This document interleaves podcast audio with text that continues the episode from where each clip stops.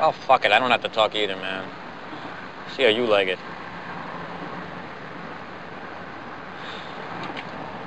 Just total fucking silence.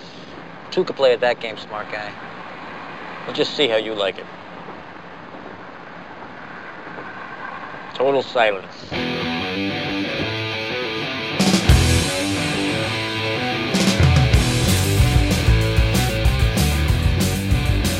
It's hot, I tell you, damn hot, real hot. In my shorts, you can cook things in it. A little crotch pot cooking. Hello and welcome to a brand new episode of Fascinated with Films. We started with an extra clip. you thought that was our only clip? Nope. Dave came in with some genius. It is accurate though. That's all I could think of. I don't know where you're listening from. If you're listening, Hopefully to it's us not right now. here. yeah, hopefully it's not Florida because Florida, and this is like North Florida too. South Florida must be and it's more inland, miserable. so there's no sea breeze. That's what I was telling uh, Christina recently. I said, "You need we need to live by the ocean." You know, it's just it it seems miserable here when I go outside the house and I come back in and you're like swimming in ball soup and wondering why. You could drive in from Cedar Key to do your routes. yeah, that's a little far. That's a No, little not if your routes are on the other side of town though, so it's not that yeah, yeah. It's not as far, but still, it's crazy. better. I would love, and I've been trying to talk some of my in-laws to going in on a house out in Steenhatchee Yeah, because we spend a lot of money on rental homes between the four families. yeah. probably eight or nine thousand a year. Probably smart actually. So it's like I'll Airbnb. I'll the- make a for the- calendar. yeah, for the every rest of the family time. buys in, buys a share. We each own one share and one Pick share. what weeks you want to be on there, and then you the get rest Airbnb. you get everybody gets three, and there's there's still 50, forty something to sell for Airbnb, and they bad idea. We go to me and uh, Christina go to Airbnbs. and you all can the let your time. I friends, don't remember the last. and you hotel can I let your went to. friends stay for, there for free too, Yeah. which is cool to be able to do for your friends. I don't know what ho- last hotel I went to. Been a while. Oh, Airbnbs, Yeah, they're Airbnb great. is the way to go. That's where I'm going. We've got a like, because you can rent the like. We got an entire cabin in the woods for Alaska. Shout out to Alaska. We'll be talking a lot about a lot of Alaska. Uh, You like soon. adventure trips or chill trips? No, both. We like days where we can chill, but adventure. We do more hiking and exploring, Yeah. and we want to do it by ourselves. We don't want to do it guided. I, No, want to go on our Maria and own. I hate guided. No, that's there's why certain when things you when- have to. When our, and hopefully our brother Matt isn't listening to this, but if he is, he's always trying to get us to all go on a cruise Oh, together. sounds horrible. Sorry, buddy. No, that ain't gonna happen. No. Especially in this. Uh, Hell no. I'll go on. I'll go on a sailboat that goes to like an island and drops me off. Yeah. And there's eight people aboard. Tip Tip, your. Like, my tip. There you go. A little higher. A little higher. Um, Yeah. Not, not Hum, the voice. humming, humming, humming. a little higher. I'm just gonna talk like this all day. So, like I was saying, a sailboat is a great way to, to go from one place to the other. is that Uh, good enough? Yeah, it's good. All right. Yeah. So hopefully everyone's staying cool. I'm sure th- there's no place cool right now. I would imagine. I think it's everybody's hot. I think everybody's hot. Yeah. Even up north, they're like. Good thing sweating climate balls. change isn't a thing Yeah, I know. because we'd be really well, what, that's really hot. another reason I'll be glad we're going to Alaska because we're we're going like 100 miles from the Arctic Circle. I'm not going to have heat problems up there. So If you if you get up there and you don't need a jacket, then you know something's wrong. that's true. They say it's going to be like 50 degrees during the day. So you I would might not, imagine- uh, need it. I would imagine you're going in the best month. yeah, almost Like you're still going to get some of the wintry. everywhere charm. we go yeah, we're pick super it. Uh. glad our anniversary falls on in Oc- the beginning of october because no matter where we go school is I back mean, in. you're just picking. What do you mean school's back? In? school's back in for their students and for tourists so tourists aren't there Oh, because gotcha, they're gotcha, back gotcha, they're gotcha, back gotcha. home uh, at school with their kids so we get very little kids and have to deal with that at all so it seems like it's the best Yeah, but ours is in early May, May fourth, so yeah that's hot it's hot. i don't think it's going to get cool in florida anytime soon Man, I am I miss the days of when it snowed in June growing up on Park Street. I don't- do you remember that? no It snowed one June. i mean i like believe the it second or third. yeah it fluctuated a little bit but All right. Anyways, Enough let's- about let's bring- childhood themes. Yeah, try bringing that around. Yeah, well, we'll be bringing childhood stuff into these movies too. Okay, because there are a great. couple of these we did see as kids. Not, yeah, a couple of them for sure.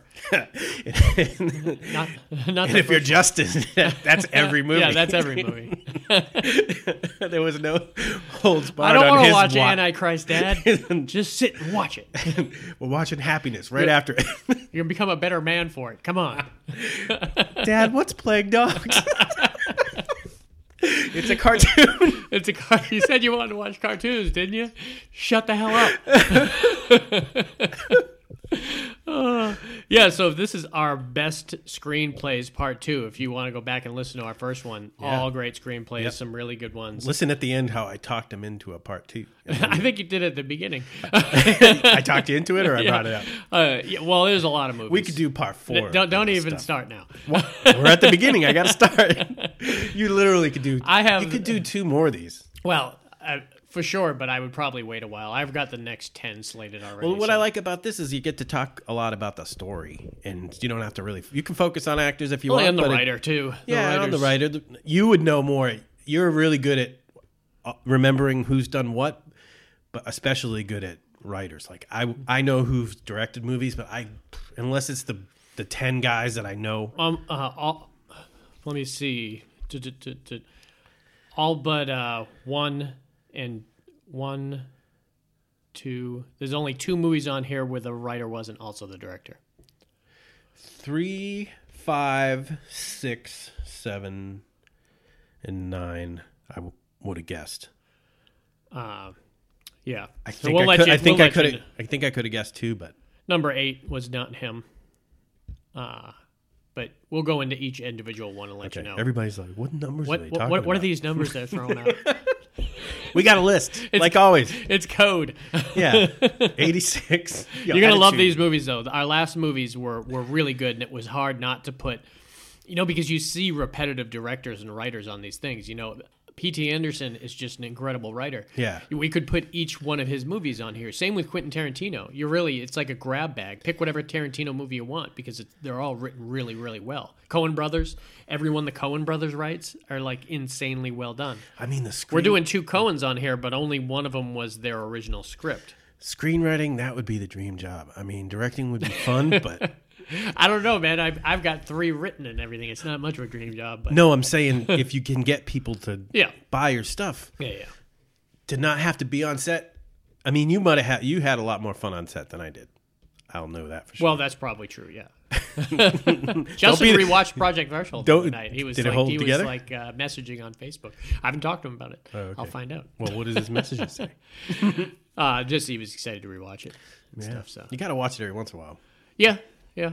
I've watched it somewhat recently, so I can wait a little bit. And that that screenplay is not on this list, no, it's not. ironically enough. Uh, but yeah, I've got screenplays. I'd, I'd be.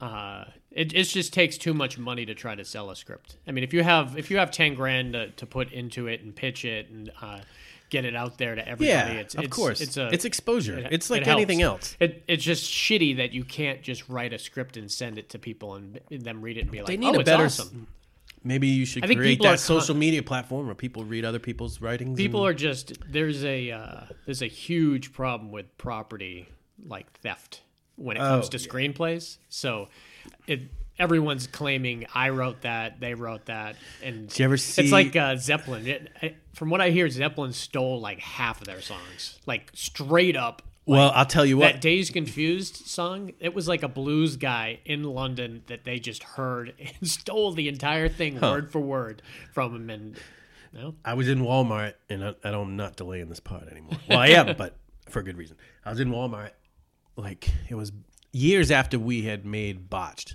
yeah, and you remember the cover of Botched. yeah, yeah, yeah. I, there was a movie there called Botched It came out almost the same year, later in the year. with the same cover Yeah. art. It, it was weird. It was very weird.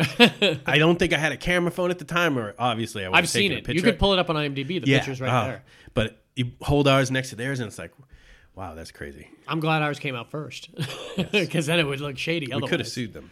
yeah. I mean, One Your Honor. independent, yeah, one independent uh, company suing another. Yeah, there you independent go. company. I Here's think your here's your Steven Dorff was here's on your it or four hundred something. dollars. yeah, I'm not sure. You know, I guess you could sue somebody for the for the cover. I would think more it's the material inside. Who knows what the story was in that kind of movie, but this this was an it's an easy and it's a difficult uh, list to come up with just because you you want you got to look at uh, what makes the movie. Yeah, you know, if it, I agree. There's some movies where the acting is what's like next level in it, and- but I'll tell you what, stuff like, and and this isn't obviously the greatest screenplay ever, but you'd have to. comedies, you'd have to like give some like Talladega Nights. Yeah. was a great screenplay. It, yeah, it, it I mean, is the, really. sto- the storylines they. I mean, it was silly. the problem with that, They and knew I would who they were argue writing with- for, well, obviously. the, the problem I would argue with that is I almost can guarantee half it was ad libbed. I, I bet half of probably that right. was not on this in the, on the page. You're probably right. Yeah, I think I when mean, they you got can't put on- those two guys in a room and not have. I- unlike you picked uh, Craziness. if you picked Raising Arizona could be one of the best screenplays Yeah. for sure. And I don't think they probably changed a line. I in bet it. mine When, made when more- you're dealing with a really good screenplay, like if you deal with Oliver Stone, you don't change a word. We heard that whole story of Yeah, him yeah. snapping at uh, Yeah. Martin Sheen for And apologizing changing a later word. on. Yeah, yeah. Sorry, Marty. I couldn't help it. No, Mar- Marty's apologized. Yeah, yeah, that's true. He did. I mean, once you realize, and when you're dealing with like Tarantino, you would think that I'm not changing a fucking syllable in a Tarantino film or P.T. Anderson. I bet he lets. Uh, Because- I bet he lets his m- m- main guy do it. maybe I'm Samuel Samuel, L. L. Maybe Samuel L. has a I just think he gets the golden pass. I would. Ima- I would imagine. yeah. I don't know if he asked for it. I would be interesting to see him on the set and see how he kind of reacts to all that stuff. But it's different with like, say we're talking Dark Knight. the The script is good, but it's not what- one of the best screenplays ever ever made. Clearly, but it's one of the best films probably because of Heath Ledger's acting. You Yeah. Mm-hmm. know, he some of these actors. I mean, a lot of times it doesn't translate. Most of the time, when you think of really great acting performances, a lot of it's the screenplay too. Where does uh, where does Robin Hood Men in Tights? fit? Uh, see that that's interesting. You say that. Hey, it, Blink- would, hey, Blinken. it would be very low, but it's uh, apropos that you picked Mel Brooks because he is the first person on our list. Bingo! I knew that segue already. I like it. It must have been hard for you because a lot of Mel Brooks movies, like Young Frankenstein, probably could have been on this list too because it's it's really brilliant. It's a brilliant screenplay, brilliant It's, comedy. it's literally one of the only other movies you can watch Dave Chappelle in as silly. what half baked? You know, uh, Half Baked is the o- is the What's- other one. There's another couple. He's he's in a couple more, but he isn't like he was really silly in this one. yeah. Not this one. We're not talking Robin Hood Men at Night. Oh man, What- All right, we're gonna, first one's gonna be 1967. The producers.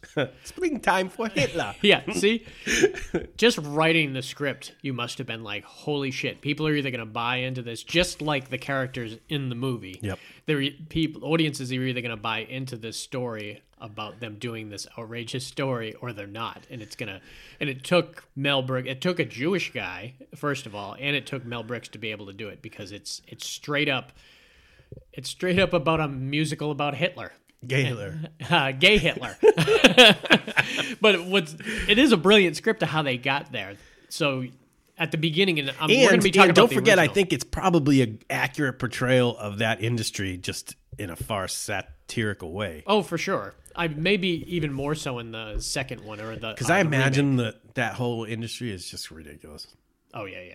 No, I'm we're we have a good look at the industry from the outside as independent filmmakers. Yeah, the we get inside, to- it's probably Well, well, sell the, my the- soul. The, beauty of what we did is we had control over everything. We didn't have to ask anybody to do anything. Yeah. we could do whatever we could afford. So it was like there's a lot of liberty and, and good feelings. There's a reason why Kevin Smith stays yeah, yeah, under the radar. yeah. I mean, that's why. I mean, he's doing. He's on the set right now doing Clerks Three. And now I tell you what, as long as you can prove you can put asses in the seats, they'll give you money, even got a if you huge- have whole, all control. And if you have a huge social media audience, you can guarantee every one of his fans is going to go see You it. throw Don Depp and his daughter in the movie every once in a No, while. not anymore. Yeah. Sorry, Don. you might be able to stick his daughter in there, but the other one you'll have to. Keep I far feel away. bad for him. He's an asshole, but I don't. I think think she it'll, was- uh, I, I think she's an asshole too. I think they're both crazy as shit. Yeah. for sure. Yeah, I think they're gonna. Really, cut- I think they're gonna get back together. I think uh, one's a water sign, one's an earth sign. Together they make mud, yeah. as the great Rodney Dangerfield All once right. said. Back on track. So you got Zero Marcel, who's hilarious. And Who is you- he again? Remind me where I would have seen. Him I in remember before. him from this. Really? But I think he was in like Mad Mad World. He was one of Okay. the big guys that was He's always around very back then. distinctive look. Oh yeah, yeah. So it's him and Gene Wilder. In the remake, it was Nathan Lane and Matthew Broderick. Also brilliant, but you can't get that without this. So we're, we'll definitely talk the '60s. Yeah. mm-hmm. I like them both though. They're both really. They're good. both perfect. Yeah, they really are great.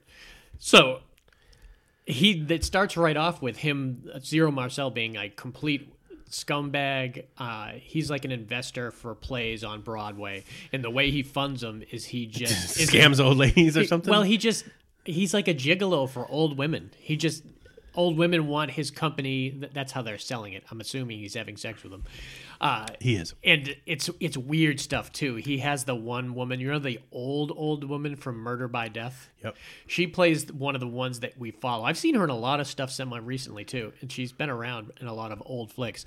But he plays this weird cat game with her. It's hilarious. Like she wants to be, he want, she wants him to act like a cat. For some reason, it turns him on. So he's like licking his hands, and he's on his feet, and he's he's got to talk like a cat and everything. And I don't know what the hell it does for. her. Then she cuts a check and she leaves. And almost when she leaves, the other old woman's coming down the hallway to come meet him and everything. So he's got like twenty women. So that he's, he's it's one of scamming those from. classical like that's and that's what works great with musicals like noises off, constant motion. Like he's having to deal with this person, but Yeah, having yeah. to do this, while having to deal with that. Throw as much confusion into the scene as possible, and that's where the hilarity comes Yeah. ensues. and with Gene Wilder comes in shortly into the movie, and he's he's looking at the books and everything. He's like the accountant or something like that. He's going to be working with Zero Marcel, and he realizes that y- you're going to go bankrupt. Yeah. You need a better idea on here. And then one of them comes up with the brilliant idea that well, what if we raised all this money and uh, and then put the play out, and it was a complete flop, and they cancel it within the week, and then they get to keep the rest of the money, you know, or uh, it's a lot of it is money that they're not even have yet. They- they're gonna be put in prison for the shit that they're pulling Yeah. in, the, in this movie, and their only idea of Or, how promo- to or, promo- or successfully promoted one of the other. yeah. so their only way of successfully achieving this is if they pick the worst idea. Yeah. They wait, we want a flop. A flop will benefit us. A hit will all go to prison because we don't have the money to be able to uh, to pull this off.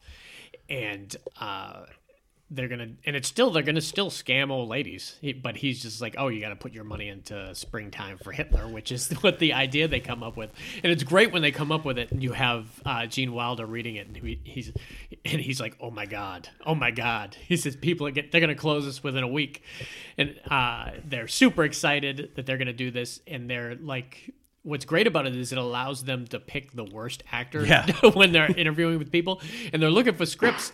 And uh, Kenneth Mars is the guy who plays the writer of the of Springtime for Hitler, a complete Nazi Hitler guy, but he's like the sympathetic, goofy guy. He's the same guy from Young Frankenstein that has the Frank the fake arm and says Frankenstein. Oh, okay. And he's also in uh, Malcolm in the Middle, and there's a I- whole bunch of other Malcolm in the stuff. Middle is where I yeah, he remember played the he got, he ran the ranch that the brother was working at. He's been in movies.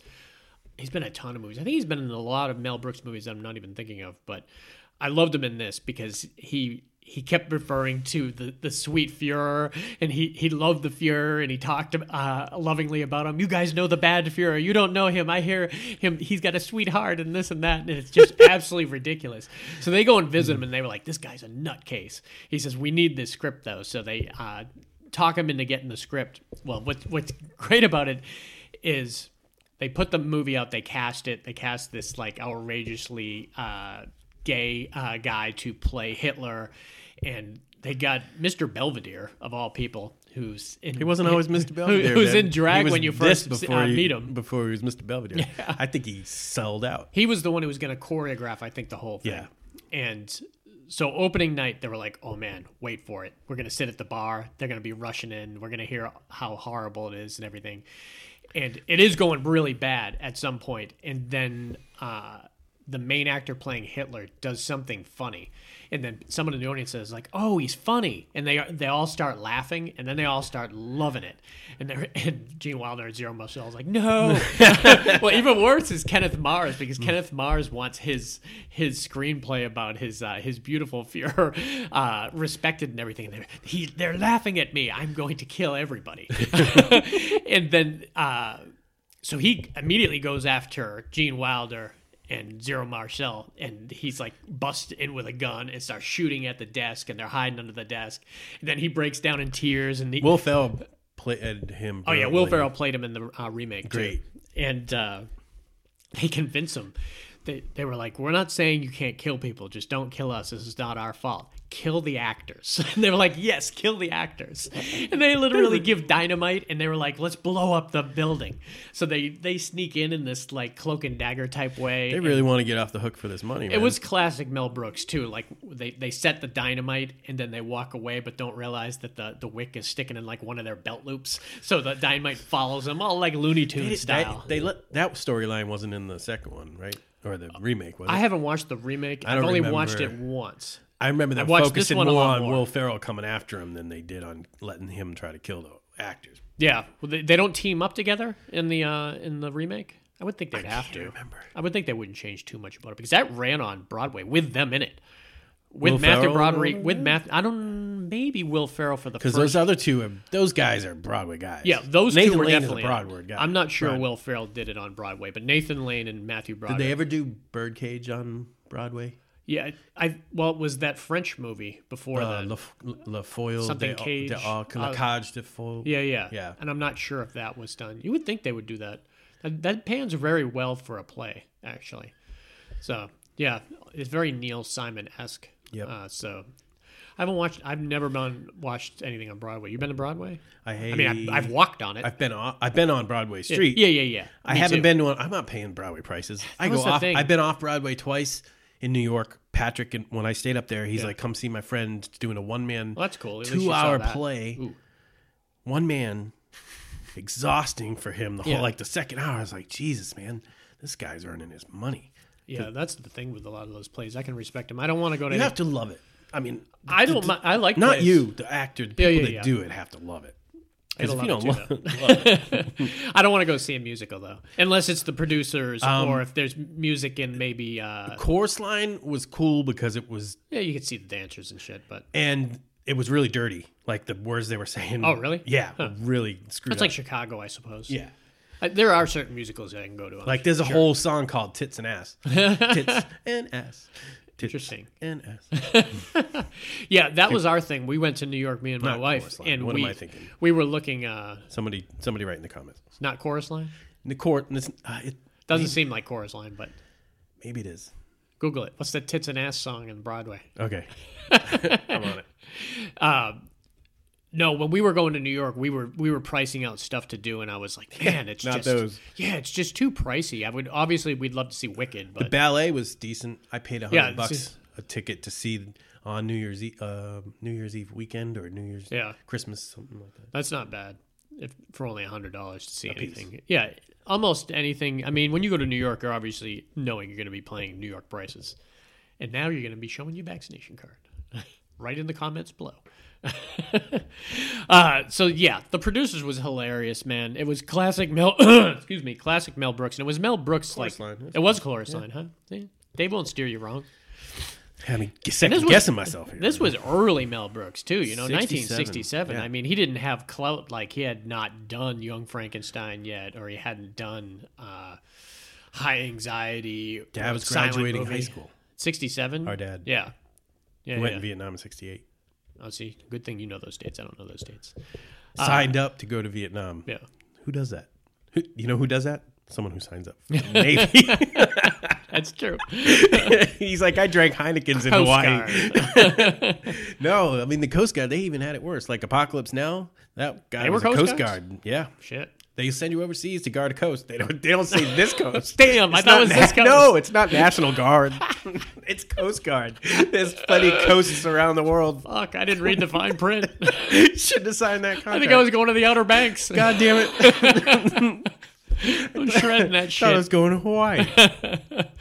Uh, so yeah, uh, producer was awesome. Any movie that gets a remake, they only get the remake because it's a good script. Yeah. you know. Yeah. So you, you could know that going in. If you're you're seeing a remake, you're seeing something that at the very least the, the director might be, not be good, the actors might be, not be good, but the script script is pretty solid.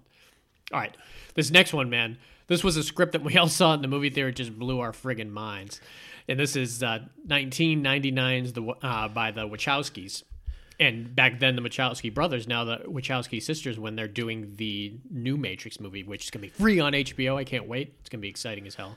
Just watched Suicide Squad last week, which was awesome. Was it? Oh god, it was crazy. I heard it was They- good. Yeah, there was like nobody that gave it a bad review because it was just wild and out there. It's James Gunn, and he's just it was funny. As I'm hell. glad he's back in the fold. John Cena rocked it. Did John, he? John Cena and Idris Elba. You can put Idris Elba in anything. It's gonna. No one would. Alba is good. No one hates on him. It's the one guy that you could uh, because. Uh, That's why he should have been James Bond. yep, no one would have complained. It was your clear. Who's gonna it complain was your about him? clear cut way to He's get British. a black actor in there and not have And he's anybody British. complain. It's Yep. not like the Americans are taking our Well, franchise. now he's too old. Now he's Uh, too old. He could play James. But he just got the, uh, and it's interesting because if it's in like a comic or gaming category, you could just go on the comments and watch people shit on whoever they choose for something. And it was interesting because I guess he got. I didn't even know there was a uh, there's a character in Sonic the Hedgehog called Knuckles. I don't know. And Who I- doesn't know that? yeah. Apparently, I just got cast as him, and I looked at the comments and like 100. percent I'm all for this. I'm all for this. It's like he's got that voice, man. It's great. I every few years I go back and watch The Wire. Yeah. He's Well, he's awesome in it. Yeah, he's awesome in everything. I hear. I'm su- assuming that Luther show that he's done for like six or seven seasons is awesome, but I haven't seen it. But The Matrix. This was one thing that I, when you saw it in the theater, you had no clue what the hell we were going to watch. In Where 90 were you when you saw 99 this? Here or down there? here I went on a date with that girl Cheryl that I dated from Okay. the flower shop, and I remember we had gotten there slightly late. I think we went out to uh, dinner first, and then went to the movies. And I remember having to. We found two seats together, but it was like all the way to the top, to the side, next to a couple people. So we were just excited to get a seat, and then, then it just blew our mind. I bet you never showed up to a movie late when you were alone. Not normally. We, we broke up probably a couple months after that. I didn't Yeah. have anything to do Yeah, with it it, didn't. but Yeah, it didn't. subconsciously it's like, Yeah. at least I don't get to mi- miss the trailer, Yeah, the geez. trailers anymore. That's sort of a deal breaker right there. Go back to visit 19 year old Paul. Blessing in disguise, motherfucker. but watching it, it was crazy, man. I mean, and I don't think I watched Bound until after The Matrix. I'm pretty sure I watched Bound afterwards because they had done Bo- Bound beforehand, and people knew the uh, these directors were were next I level sort of directors. feel like I saw Bound before you did. Maybe, but you still think it was before 99? You think you saw it before The Matrix? I think so. It was only shortly before The Matrix. You th- I- you think you saw Bound before me? I'm not sure. I was going through every independent movie at that time and just like going crazy with it. Well, I liked Joey Pants, Yeah, he wasn't And I advertised. liked- he- Joey Pants wasn't advertised. but I much also on that. liked um, not Jennifer Tilly, Jennifer and Tilly. Gina Jennifer Gershon. Tilly. I like Jennifer Tilly. If you haven't watched Bound, Do you know Bound could have easily been on this she's uh, list too. A member of Mensa has like 140 IQ and plays professional poker. Yeah. yeah, I did know about the poker stuff. And she's doing something Chucky related now too, because she's she always goes back to It's that just well. weird how the character she plays is always the complete opposite of who she is. As Yeah, a if you person. heard her talk in normal life, it's like Fran Drescher. They don't have that. She doesn't have that voice. It's just a character. She's just a The worst character. You stuck Char- with. the worst TV voice ever. Well, there's a couple bad ones. No, that's it. That's it. That's the I one. literally, well, I got it written down somewhere. Did you hear we lost Marky Post this week? I did. That's two night court we watched people. two night core people in This- three or four weeks. Yeah. Mac died, and then Yeah, Christine. when the other dude, I just Joe- ordered. Uh, Night Court. I have. I have the first three seasons, and we were going through them, and I was like, "Man, there's nine seasons of these. I need some Laura more." Kett's still alive, right? Uh, he's doing the new one. They're doing Night Court, the, he's the doing- reboot. Well, he's it- the judge? No, Melissa Branch, who plays Bernadette from Big Bang Theory, the blonde, the short blonde girl. I never saw Big uh, Three. She's playing Harry's daughter, and then John's still uh, a DA. I guess. Who's the judge? no, that's her. She's judge. Oh, she's, she's- she's, she's the new her Judge daughter Stone. and he's judge. Yeah, she's Okay. Oh. the new Judge Stone, and They just wanted to cha- keep his name the same. and John Larroquette's like the the co-star in it, so it's going to be interesting how they work that out. And the only two people alive now to make guest stars is Ross Bull. and Bull, and uh, Bull's got to be old. He is, but he looks good. I bet he does. He's Yeah. in good shape. Yeah. He was a bull. he looked good in it. Uh, so I don't know how the he hell was we got on the- Night he Court. was the- but- yeah, how did we get on Night Court? no, I ordered season six because it has. Uh, we grew up with Night Court, and it was one of the, my favorite episodes ever. Was the three part episode where Dan went down in the Arctic, and he got saved by the seal and the indigenous people, and it was and he had to help her Yeah. give birth, and then he Yeah. showed back up, and he- they attended his own funeral, and then stood up at the end with his full beard and everything. Yeah. Such a great episode. It was a crazy departure Yeah. for that show. Oh, I love that show. It's one of my favorites. That and Three's Company I watch all day long. All right, let's go back to The Matrix because that's like so close to Night Court. uh, I mean, Keanu was already a star, big time. Yeah. It was smart getting him. Lawrence Fishburne was already huge, and he fit into that role. Speaking of Joey Pants, obviously he was a Wachowski favorite because Dude. Uh, nude? Dude. Oh, I thought you said nude. Nude. uh, who else we got? Carrie Ann Moss, who no one knew beforehand, but she was an instant like Mm-hmm. star celebrity after this movie. Uh, she just, I mean, she looked great in the, the leather, the leather pants too. Uh, the suit fit perfect. Uh, but then who else was Her on and this? Joey Pants got to work again in uh, the movie we talked and Me- uh, Guy Pearce. Memento. Yeah. Yep. Did they have scenes together?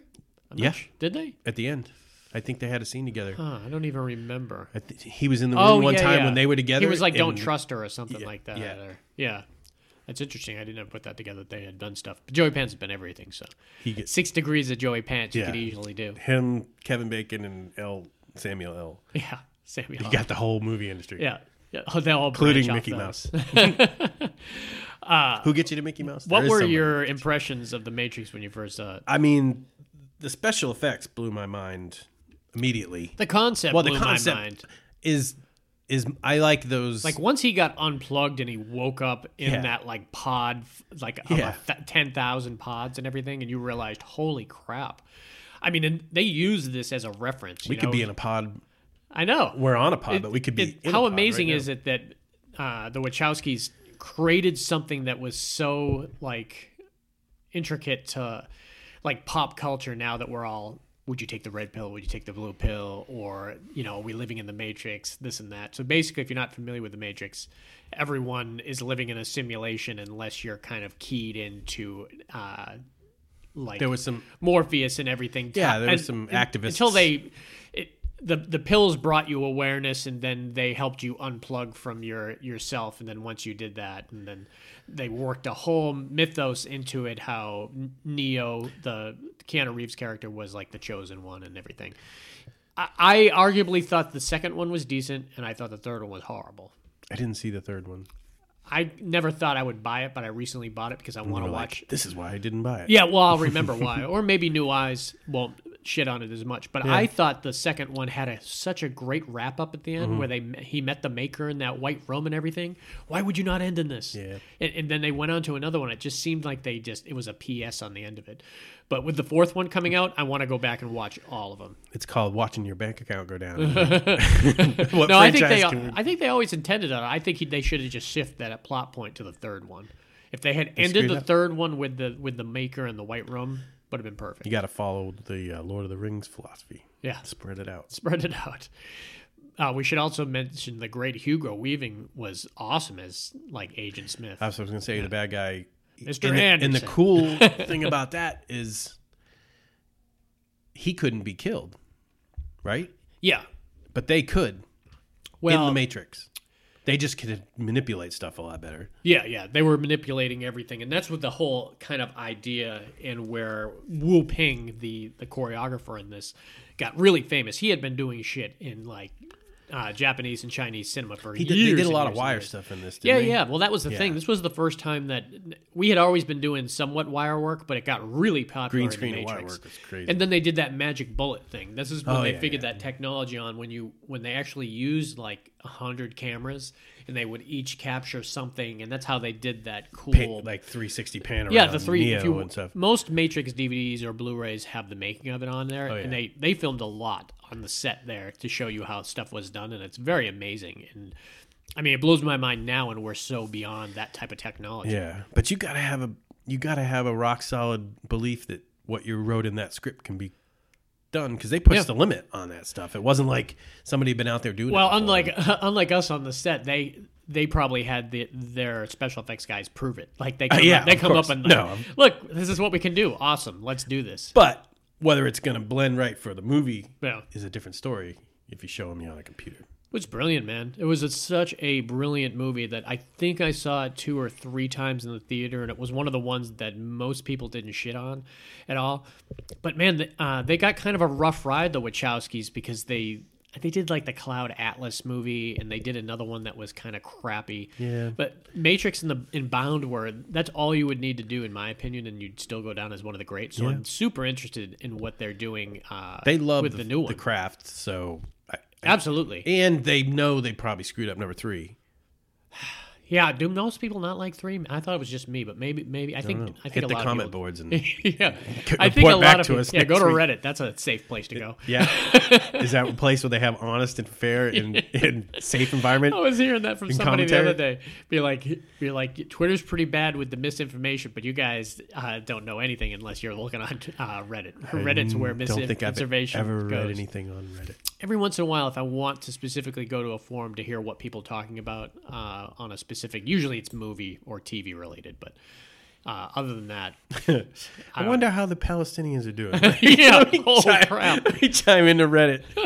All right, let's go to the next one. This one's one of the early childhood ones that changed Oh, our, yeah. changed our lives, and this is 1985's Back to the Future. Yes, yes, yes. Top twenty movie for me. by the great uh, Zemeckis and Bob Gale. Now, Zemeckis did direct, uh, direct it. Bob Gale uh, famously is one of the writers that's worked with Spielberg and Zemeckis and a bunch of different stuff. And That that duo works good sometimes. sometimes it does, 'Cause this- for sure. If, if two different perspectives that work well together give you a And- really good sense of something sometimes. they had to. They spent a long time crafting this script, and they they got it really pristine. Where that first one is pristine as hell. It's hard to pick that one apart in any way. You know, it, it's such a perfect movie, and they it was it's a hard decision on the set when they have to lose an actor too you know they had to make one of can't the imagine- toughest decisions in the world because Yeah. it, there was probably 80% of the people they were like oh he'll get it he'll get it let's just push through Yeah. with eric Yeah. if you're not familiar michael j fox was not originally supposed to play marty it was supposed to be eric uh, You know what? stoltz who Did you was- read eric the Stoltz is story great. Mm-hmm. recently that Eric Stoltz talked about? The reason why No. he said the reason really why he didn't get it is when he read the script, he thought it was a sad commentary because when he went back to the future, I mean, to back to the present after he was in the future, his whole life was changed. Everything he knew for his whole life was changed, and how sad that and lonely that must have made Marty feel. And he kept telling the producers how he thinks that about this dark angle, this dark angle, this dark Yeah, that angle. makes no sense. And they were like, "No, dude."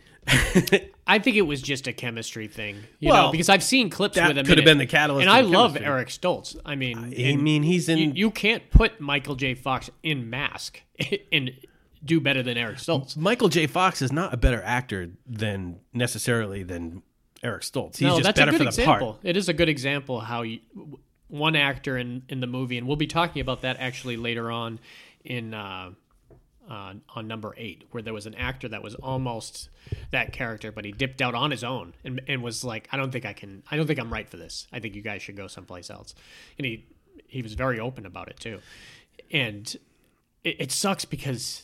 And man, Michael J. Fox almost killed himself doing this just because he was still doing Family Ties. And Family Ties was a hit. Yeah. So he was flying. know. He was working during the day, and then on his They weren't going to give him a sabbatical for three weeks or four weeks to go film this. he movie. must have been on like fifty or sixty flights because he just kept he would work on uh, family ties, and he came out here and he filmed, and then he learned his lines on that plane, and it was like it's a huge ordeal. Plus, he runs around this goddamn movie a lot. oh God, I don't know if man. you ever noticed Yeah. how much running he does in this movie. There is a lot of running and a lot of action for him, and he's just. He's so likable. He is like Yeah. the Tom Hanks. Yeah. It's- He's got that Or Tom like, Hanks th- quality. He's like the Ferris Bueller. Like Yeah, Matthew Broderick. Matthew Broderick uh, could have done this movie as well if Matthew Broderick had wanted to and they thought of him. He could have easily done uh, Back to the Future. I could see him in this role. this is a lizard armpit. yeah, see, he's he can branch out. uh, and obviously, Christopher Lloyd. Getting Christopher Lloyd was just Oh, a yeah. absolute brilliant. Everyone, you know, getting Crispin, getting and Crispin was a weird guy, so you didn't know always what you were going to get with Crispin, because. Crispin went his own way a lot of times. He was like the Joaquin Phoenix. He came to a back in the day. crossroad and chose obscurity. I think. Like he could have gone on and done like Oh, yeah, he could yeah. have been the Heath Ledger of the He could have, but he, he went on to do like Wizard of Gore and stuff like Yeah. that, which he was great in. which but I'm fine with he, that. he's great in everything, no matter what. But if you, know, go I'm- back and watch him in like At Close Range or what's there another early Crispin Glover, uh, that River's Edge, it's he's, But like Parker, he's a wild man. Parker Posey. She's She- another one. She stays in that. She, I bet she she rules that level. yeah. Like there's no better than at that level of movie than Parker Posey. Well, Like, now and we've me and Justin have talked about it recently. How sometimes you got a big star that's moving down and, Yeah. and is a lot happier with that. Yeah. It's Nicolas Cage. Nicolas Cage ru- he puts out like ten movies a year now, and it's insane what he does. I saw Liv Schreiber do a, a insurance commercial the other day. Oh yeah, well he there's a lot That's of them. I've seen crazy. him do it. He's got a great voice. That's why they got. No, him no, on he it. was acting in it. Oh yeah, yeah. I've seen him do Yeah. it, but uh, yeah, they It's all just do it. weird Hell, to see Samuel an Jackson. Oscar- does- well- Samuel Jackson does it. Yeah, he makes there's a, he rules the planet. a- These guys are just looking for another way of getting money. It's more acceptable now than it was. Yeah. Oh yeah, yeah. It used to be like th- you're on Love They would Boat. laugh. You're Yeah, on Love yeah. Boat now. If you guess starring on Love Boat, you you're Your at the career's bottom of the over. rung, not Yeah. not on the way up. You're on Joyce the way. DeWitt's doing a special on Love Boat this week. You're on, and then when you're on Sorry, the, Joyce. the Lifetime channel doing the what would they call that? The afternoon special. Oh yeah, yeah. No, those people that go to Lifetime, yeah, that's where their career's done. yeah, And uh, there's a lot of good actors that have gone to it. I know Yeah, Treat Williams does yeah. a lot of that stuff, and he they get, he gets paid. he gets paid, man. He wants to keep doing it. He could be sitting on a beach with all the money he has. Yeah. You know, some people just can't give up. Do you see they released? And I mentioned it to Justin that they had released a picture of. Uh, no one had seen Gene Hackman in 17 years. Nobody had seen him. had seen him. and people were wondering what he did, and and uh, someone put out a, a post that he approved, and he he's been living in New Mexico. He's 91 years old. He's living in New Mexico. He rides his bike every day, and he looks phenomenal. Here, I'll show you a picture of him right here. It's pretty. He's 91. yeah, and he looks friggin' phenomenal. Oh hell yeah! And just live your life, man. yeah, and that's what him. That's why I always respect Gene Hackman and uh, Sean Connery when they were mean- like, "We're leaving, and we're gonna enjoy our money. Enjoy that money. That's the thing. You know, that you guys Yeah. have worked your ass off your entire life, and a lot of these people are just concerned about how many actors and like famous people never got to enjoy their money, but their kids did. Yeah, that sucks, man. And it, and it That's really why sucks. I don't want to have kids. My goal, my wife is 10 years younger than me. Maria's listening to this. Hopefully, our goals were accomplished. Get and just get to the point where you have enough money to just go on adventures Yeah. the rest of your life. Like take a sailboat to the Bahamas, That's why I, don't- I like go on vacations. I have no problem when I hear that actors are dipping out. Like I thought, we thought uh, Anthony Hopkins was going to dip out years ago, and then he went on to win more Oscars and more Emmys and, and do awesome shit. So uh, I I can't argue for him staying there. There's a new Clint Eastwood movie out where he's acting in it, and it looks similar to The Mule, where he's got to drive this. Uh, he's got like a him and a kid bond Yeah, on yeah, the yeah, road yeah, trip and yeah, everything. I yeah. just saw a trailer for it with Justin but he's old, man. He, I mean, he's still putting out quality shit. I just Mm-hmm. How many decades has he's he not acted just in? acting though; he's acting and directing. That's a hard thing to do, man. And got acting some and directing, He's got some assistants for his assistants. maybe because he looks old, man. I mean, looks old. I mean, but he is old. I mean, he's like he, he's like 90, 91. I think that's how old he is too. yeah, so that's old. yeah. I don't know if I want to make it that old. What I love about Back to the Future is that they both That's came the out segue and right said, there. Mm-hmm. yeah, that they both come out and say that while they're alive, they're not remaking it. Said they will not reboot it. They will not agree to it. Wow, at who's all. alive? Zemeckis. Oh, while Zemeck- Zemeckis is alive. Zemeckis is alive. Then uh, that he won't allow them to remake. it. Oh, okay. So that's interesting. I, it's perfect. It's a perfect movie. It really doesn't need to Tomorrow's be uh, headline: remade. Zemeckis killed in a freak hit and run. Bob Gale says it's go, Go time. in a tweet 10 minutes later. because there's certain movies like that because I, I just they just You know started what? They would rehashing- bring somebody that we didn't relate to into the character, though. I, I have no problem with people sticking their toe in that universe. I have problem with them rebooting it. Don't uh, uh, them remaking it. There, I'll clarify that. I don't want you to remake it. Make if a you're new gonna one. do it, Yeah. well, or just continue it. Get Christopher Lloyd and be 19 or 20, 25, where Yeah. they go and visit him and he's still alive, he's still acting. Do that. Like, that's what I heard The Rock is still adamant that he's going to do with Big Trouble in Little China. It's not a reboot, it's going to be a, a, a sequel or a prequel. I, I yeah. have no problem I- with sequels I have or no prequels. problem with that either. I always, it doesn't hurt. They work off your, the one you like. They have to. Yeah. And they don't touch it. So, yeah, I'm with you. I don't want it. You can't see those scenes with somebody else in it. what you was can't- the psycho remake they did? Would they use the wasn't exact actually, lines? Yeah, it's Like, straight from every straight. Gus Van single Sant. line. That's it's crazy. not bad actually. It I wasn't. saw it. it wasn't that bad. No. And I actually like Mom liked it. I lent it to her, thinking I was lending her the sixty like seven one. I thought that's the one I owned. Oh, yeah. And she's like, "Oh, I just watched the remake of Psycho." And then a few days later, it hit me, and I was like, "Was that the one I lent you?" And she's like, "Yeah." And I said, "I didn't know that was the remake. I didn't know I owned it." the guy from uh, Vince Vaughn. Vince Vaughn. Yeah. Vince Vaughn and Hesh was really good. That one I can understand because it's if it's off a black and white film, I have no problem with it. You know, because there are a lot of people aren't going to watch That's a that. lot of guts to take that movie. Yeah. That's a that's a nine Yeah. out of ten. Now, who who played the Martin Balsam? Oh, it was like uh, our guy from Magnolia, uh, the guy from Shameless. What's his name? Uh, William H Macy. Yeah. Mm-hmm. Yeah. he played the cop in it. It was good. It, was, it was good. So it can be done, but you gotta be careful with that type of stuff. All right, this number four. I love this one. The second I had seen it, I own it digitally. I saw own it it, a together. hard copy of it. It was uh, 2014's Nightcrawler. Now, if you haven't seen Nightcrawler, and I would imagine that a good amount of people haven't seen Nightcrawler. The name is really confusing. And just knowing that it was a, a character DC in- char- or, a Marvel character, Yeah. Uh, and that is why you don't do the Marvel pod. Uh, I think he's a DC character. Uh, I couldn't he's one of those X people. all I know is that Superman, Batman, and Spider Man are DC, right? no, Spider Man's in Spider's Marvel. Marvel? Okay. Wasn't he in the Justice League though? They could have used him, man. They could have used The Spider-Man. Flash had a red suit. I think you're confusing it. Uh, but he just ran fast. Nightcrawler was by Dan Gilroy, who arguably uh, is more of a screenplayer than a director. I think he's only directed three or four things, and he was amazing in this. He, I always knew him as an amazing screenwriter.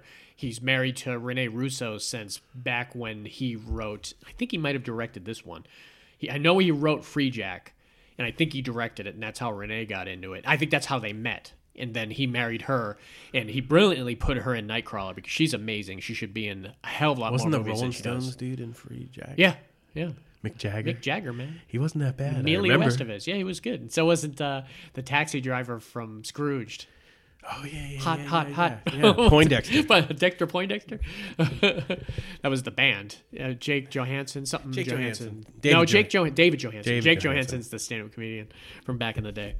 Uh, one of my absolute favorite, and there's a lot of them, but one of my absolute favorite Jake Gyllenhaal Oh, roles. he he was great. killed it in this movie. Yeah. He, you could tell watching it that you hear stories about actors that stay up for 30 hours.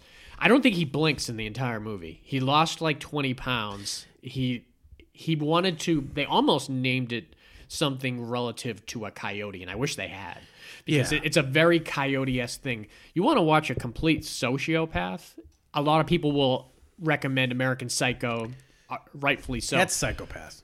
yeah. So Sociopath is different. I guess it is a little bit different. Uh, The violent tendencies aren't quite there. You you'll do horrible shit, Yeah, but yeah. you wouldn't like. I guess Jake's more of a sociopath in this, which he did create violence, but he didn't do it himself. You know, because I would say I'm a borderline sociopath, nah, I'm- but I'm not a psychopath. yeah, but you're not like Jake in this movie. No, I mean, no, hell that- no. he There's had- degrees of that. He had unbelievably flexible morals, and that's there's certain things you can be I have- flexible about. Yeah, I have flexible but you- morals, you but not don't- to his level. yeah, you don't want harm. I don't to want come- harm to come, to, anybody. No, not at all. or or do so much illegal that he could go to prison. I don't want to do point. anything illegal. I Yeah. just, but my men- Well, and that was his thing. It started with him like stealing fencing, beating up a security guard, Yeah. stealing his watch, and then going and selling the fencing.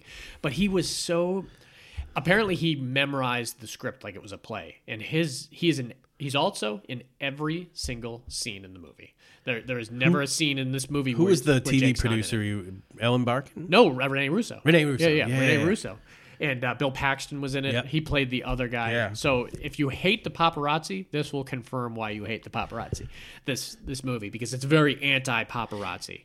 It's, I get it. It's almost more like crime chasers though. As much That's what as it is. It's crime chasers. But they're not like celeb- sticking cameras in celebrities' faces. Those they were even worse. That I guess that's These true. crime chasers, These I guys get are it. pretty bad too. But They're pretty bad, but the ones that make Britney Spears crash their car because there's 50 of them sticking cameras in her. no, window, that's it's like, true. well, I, I would go Princess Di first, but with that one, she's no, that that's was, probably the worst. Uh, That was the government doing that. that's conspiracy.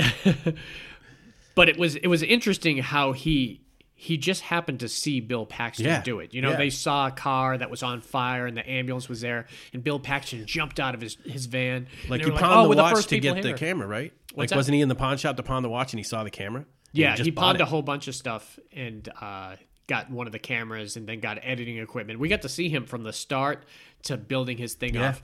One of the best people in the whole movie was Ra- Riz- Raz Ahmed, who Nobody became knew huge, huge after this movie. I mean, he went on to do Rogue One, and then I don't. You probably still haven't seen Sound of Metal because it's have not. amazing, where he lost his hearing and he went to the like deaf camp, and it was phenomenal, phenomenal movie, and he's amazing. He's he's one of the best rising actors, uh, Riz Ahmed, and this is the first movie I think I ever saw him in. But if you go back to like the scene, You know what the key to this movie is? Don't be an intern. yeah. The Doesn't scene, work do you out. remember the scene when they're in the diner? Oh, yeah. and he's Yeah, and interviewing he- him, and and he's- he's, he's like homeless, and he's Yeah. asking him questions, And he was excited. He wants. Well, he couldn't. Didn't seem like he had much skills. Yeah, but he was like, "Do you have a phone? Yeah. Do you have GPS? Yeah." He's well, you hired. he's like, "Well, I need to make some money." He's, Yeah. he's like, "All right, I'll pay you thirty five dollars a night." And he's like, "Awesome." So he just showed up, and soon after he realized they're doing some like morally questionable things. Like they Taking put cameras in car accidents. car accidents, but they're Face. also getting their they're getting their shots before they call the ambulance at times, and Well, yeah. and or or there's scenes where Jake is repositioning bodies Yeah. to get a better shot. Better shot. Yeah. It's And- like this is all wrong. This is all yeah, wrong. and it gets even worse. I mean, because he sees the home. They're listening to the scanner. They're basically sitting, and they eventually get Yeah. that awesome red. You know who Dodge, also uh, listened to police Challenger. scanners and would show up at places? no. Our grandparents. Oh, they showed up places. I didn't Oh, know yeah. they showed up. They many went to places. house fires and watched the things burn. No, I'm not even joking. I know they listened to scanners. I, we grew up listening to the scanners. If there we were, was but- if it was a good fire, they would go and tell me about it. I don't know Uh, if they wouldn't show up at car wrecks where I knew they would call us and tell us there's a fire at the end. yeah, of your they would street. sit and you don't remember the police radio on all the time. Oh yeah, yeah, I remember it all the time. Yeah. It was ridiculous. Whatever happened to their police radio? What did they get? Gave it away. Obsolete. Obsolete, I guess. Cops yeah. took it. I'm stuck in what we're doing. Well, the great scene in this movie, and this, this is a phenomenal movie, and we won't reveal the very ending of it because I hope everyone goes and sees it. But there's a great scene where they're listening to police scanner and they hear there's a uh, there's gunshots heard in like North Hollywood Yeah. or something, and, and they show up and they show up so early that they see the uh, the perpetrators leave the house, get great shots of them, and Jake keeps it hidden from the police. And then after the the perpetrators leave, he goes into the house with the later on he goes in with the guise of I was going in to see if I could help somebody. Yeah. and that's the Yeah. only way he got away with it Yeah. really. So he went in with his camera. He filmed dead bodies. He goes up to a crib. Thankfully, there wasn't a baby in the crib, but he saw the girl like sprawled out on the couch. And then he quickly re edits. So he gets rid of the guys at the beginning, but he keeps the footage and he keeps the tag number because then he is going to follow. He decides later Yeah. on that he's going to follow them. And then. Then he's starting to manipulate the timeline in a way where he calls the cops and says, "I think there's a guy uh, there's the guys that were responsible for that thing at this diner show up and they're sitting back and they're watching the cops show up but they know those guys have the gun and Yeah. they're just And waiting they for just- it And there's a gunfight. It's in a that huge diner. gunfight and a great and then a police car chase. 'cause You forgot to talk about. So when he started making money, he went out and The got Dodge the Dodge Challenger, Challenger. right when they came out. I think they came out during the time of this Really movie. gorgeous red one probably not the smartest play to get a like flashy Bright, ass flashy red ass. car I would get it paint matte black and just man it was some good scenes with him and uh, the audio foley. I just remember with that car when they did the Yeah, oh, foley yeah, yeah. was ridiculously good. and even in their like shitty car when when Roz is uh Well, he blows the first job. I remember, like he tells him to take a left, take a and he left, meant take a right, and it's like he, he doesn't realize how kind of insane Jake is during this whole It thing. shows you how crazy it would be to drive in L.A. Great scene where there where Roz is, wants to renegotiate how much money he makes, and he's like, "We're doing some really shady shit here, man, and I have no problem. I, it, to keep my mouth shut." You said you need to pay me. You need to give me a portion of this stuff, and he's like. All right, I have no problem renegotiating with you. How much do you want? And he, he immediately says, "I want seventy five dollars a a night." And he's like, "Could I have had more?" And You'll he's never like, know. "Absolutely." No, he says, "Absolutely." Does he? Yeah Great. and then later on Mm-hmm. they have to renegotiate l- later because he realizes that he's going to make end up getting because he's getting close to like 50 grand 75 grand from rene russo for the footage but then there's that whole other angle where the producers are coming up to rene and, and saying he shouldn't be in that house he shouldn't be getting this thing this is not right what's We're not- happening We shouldn't here? be running this stuff. But, But- she was getting great ratings Yep, off of it. and that's so what it it's like- was. you were seeing they could have done a whole movie just, on her on her side, yeah. but that kind of is network. it basically it was network. Basically, It was uh, what's her name from Network? Uh, Alan Barkin. no, the girl. I want to put her in one of these movies. she, I think she is in. one. I just watched her. seems no, like it- she's I in- just watched her in uh, Wild Bill. Uh, she played uh, what's uh, what's Wild Bill's uh, the girl from uh, Dead uh, Deadwood? The really drunk uh, Calamity one? Janes. Yeah, Calamity Jane. she didn't play her that way at all. Really? She wasn't drunk at all. What? The whole thing was weird. It was strange to watch. Maybe because I saw it played so perfectly by that girl in Deadwood, but uh, Nightcrawler was amazing. Well, the ending is so phenomenal too. Just just watch Nightcrawler 2014, so good.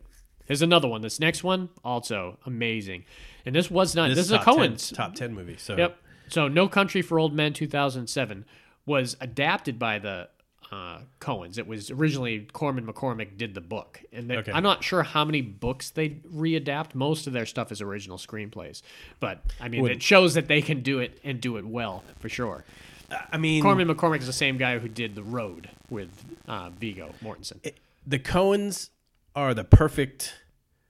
Him and Roger Deakins, w- along with Roger Oh, yeah. Deakins, and if you get a good like book that they're adapting, it's th- even it's better. like uh, the perfect unit to just create something that will visually stimulating Yep.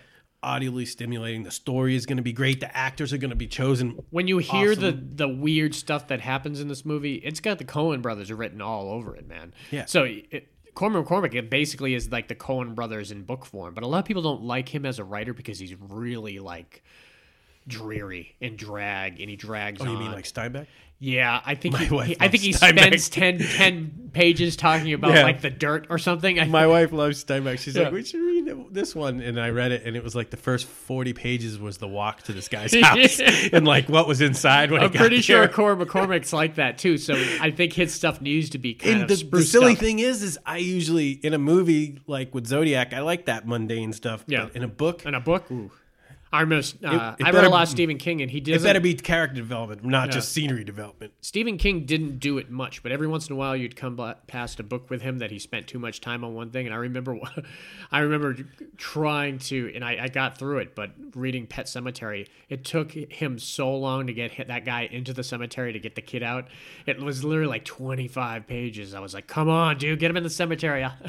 Takes longer to, uh, or shorter time to dig this fucker up than Yeah, get, man. To, to talk about it. but let 10 us talk 25 about it. pages of him just walking to the cemetery? Yeah, it was a lot. It was crazy. Ridiculous. well, he's talking about other stuff and his feelings and this and that. And I was like, okay, I get it. Because I had already seen the movie when I read it. I knew what we we were leading up to. Uh, talk a little bit about No Country for Old Men. I mean, I he, was he on my top Javier Bardem? How, they've listed him as Top the villain. top uh, psychopath. Yeah. In fil- in that has How- ever been portrayed in films. They Yeah. had like a poll like He's- recently. His mannerisms. Sick. it's Yeah. scary. The, the scene when he chokes out the cop yep. was one of my favorite film scenes because the, it was a straight on shot and the deputy was on the phone and you could see him calmly slipping out of his, his handcuffs into the front, Yep. calmly walking over. And then while he's choking him, it's almost like he's getting off. That a little breath bit. he takes. Yeah. He takes like a yeah. It's almost like he he was exhales. getting off doing it. It was like, Scary. yeah, it was scary. and yeah, he he just got that character so well. Every once in a while in life, you'll meet somebody that you can you can see is not right, and you're like, I gotta Brilliantly get the hell out of cast. Woody Harrelson has one of the greatest scenes with Jimmy James. here. Yeah, with Steven he's like, Root. is he dangerous? And like, he's like, as compared to what? the bubonic Hitler- plague. The bubonic plague. yeah. Josh Brolin, awesome Josh Brolin. Oh, Uh, man. Kelly McDonald uh, as his wife. Even the mother. Tell my mom I said I loved her. Your mom said is your dead." mom is dead. Well- Well, I'll tell her myself. uh, who who else? Obviously, there were other people in this movie. I'm trying to. Uh, I mean, those are the But main the ones. funny thing about Cohen movies, it's always small fatal flaws that start things in motion. Yeah. Like one, him going back. Yep. That's it. This or is the whole two, simple plan. Why kind would you of, uh, leave the money in a case? yeah. The same. Why I would be taking out. I'd be looking for die packs. I'd be You got to be smart about it. Yeah. No one's smart about it. And you know, No. and we're not arguing that. I mean, James Brolin didn't, or Josh Brolin, obviously. I say James before. Uh, Josh You did Brolin- now. You didn't before. Josh Brolin. He didn't strike us as a smart guy, too. You know, because He was if resourceful. He was resourceful for sure, But he wasn't and he smart. was street smart. I, I get that, but as smart as just bury that shit and don't touch it and don't do anything. Yeah. Come back. This is why Simple plan. This is what I was just gonna say, Sim- Simple Plan could be on our part three Yeah. screenplays because it, It was is. brilliant. Boom. too. It's in the movie. it's in the movie. So don't talk about it anymore. Let's talk a little bit about that air gun that Harvey. Oh, has. he had this cattle. It's, It's a like cattle a- gun. yeah, to for kill. euthanizing cattle. It's put it up against their foreheads. It's considered a safer option than to because it's instantaneous. It's Yeah. just boom, goes into your brain. Sometimes if you shoot him in the head, the bullet doesn't ricochets off the Yeah. skull and doesn't kill him right away or whatever. But yeah, this is a the ca- idea it's called a of somebody- captured bolt. The idea of someone carrying one of those Yeah, around yeah. with them is nuts. Well, this it, it's brilliant because He also shoots that lock off at one point Yeah. with it, Uh-huh. using it. So it's not just to kill people. It's a because it's a bolt. He can just use Yep. it for different shit. It's very ingenious, really. Be- and it really, leaves a no serial, fingerprint, a really. straight up horror serial killer movie with that item would have been really good. yeah, It's almost creepier this way. Oh, we didn't even mention that's who we forgot. It's Tommy Lee Jo- Oh, uh, Jones. one of his best Really great. performances ever. Dude, Yep. And it- and it's the classic. He's at the end of his. yep. He's got the young deputy played brilliantly Yeah. by the guy from the road, and uh, But he does. That guy's more of a comedian too, and yeah. he did a great job. Oh yeah, in yeah, this. yeah. He does a lot. Of, he was in Great raising job. raising hope. He was great in. I can't remember his name. right And now. you have to the whole first part of the movie, or first third of the movie, was very dusty, deserty. Yeah. Like that. It's they sh- they had staged one of the greatest, probably would have been the greatest gunfight in Yeah. history. Would have loved to have seen that scene play and out. all you saw was the aftermath, and it was horrific. And you're like wondering, it's like, look at all these dogs that got shot. One guy Look was at all- alive and he wanted Yeah, water. He wanted water, and um, Josh Brolin doesn't give him any. Goes home and then wakes up. Yep. And should we go back and tell the story more? It seems like I jumped No, in that, the that's basically what it middle. is. is He's he- out hunting, and he see he comes upon this, and there's a ton of c- heroin or cocaine. Yeah. And then there's he. He's looking around for the money. That's when he finds the guy that's alive. He's like, "Where's the money?" There's always a guy with the money. Yeah, yeah, yeah. And so he's like, there must be uh, oh, uno mas. He said, last man standing. Where Yeah. was he? Donde está uno mas like gente?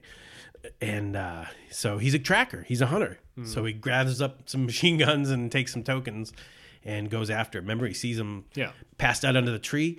And it, it was very The problem like, is he, he took- should have went an hour earlier. well, he took he took a long time. Remember, he, he like waited to see if the guy would move, whether Yeah. he was just resting. yeah, he like shot him in the leg. and he didn't shot him in the foot. Yeah. and he didn't move, so that's when he knew when he got up But there. then shortly after he got up there, that's when headlights were appearing. no, no, wasn't it? no, no. he, no, he got the money and he Man, went I haven't home. seen this in, he like, got the five money years. and went home. How did they get on to him? He came back Okay. with water Ah, for the dude what the hell? who was obviously going to die. Which is an interesting 24 story cho- minutes after- choice, c- character development to be, because it changes that Yeah. character completely. With a good way, So if that's then- who they wanted him to the, be. then the guys with the with the trucks with the lights show Yeah, up. there you go. I and knew it it was, was- Oh, dawn. So remember that he ran, he got to the water yeah. edge and he started swimming down the water edge, and they sent the pit bull after him, and the pit bull swimming like like Mm-hmm. Oh, yeah. a motherfucker through the water, and he gets out, and the gun is wet. So he's like That's right. taking the gun apart. Blowing it out, putting the pieces back, and you see the dog going. and the dog gets on shore, and he shoots the dog as Split he's second. mid leap, Yeah. like he gets pinned under the dog. Yeah. And uh, yeah, but then he screws up. He doesn't check the money. Money has a tracer in it. yep. They bring in my man Harvey Hare to- or Barnum. Ah, to- God, man, and yeah, he's he's the guy that you you don't want he's after the, you. he's the wolf. He's the guy that he does a job. One of those old, you know, those he doesn't stop until the job is done. It Yeah. doesn't matter. Yeah, He- yeah, Well, yeah. this was this dude. Which you you kind of assume that like, and well, we're actually I, I don't want to ruin it, but we're gonna be talking a little Pulp Fiction in a little while. Uh, but with the wolf, I wonder if that character would have been willing to kill, or was he just cleanup?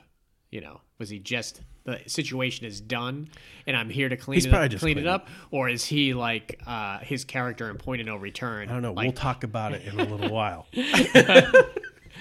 Uh. Maybe. Maybe. Shit, let's go into it next. Let's skip over it. All right. All right, 1994's Pulp Fiction. Okay, that was So- a great segue. It would have went from the most awkward segue to the best segue. ever.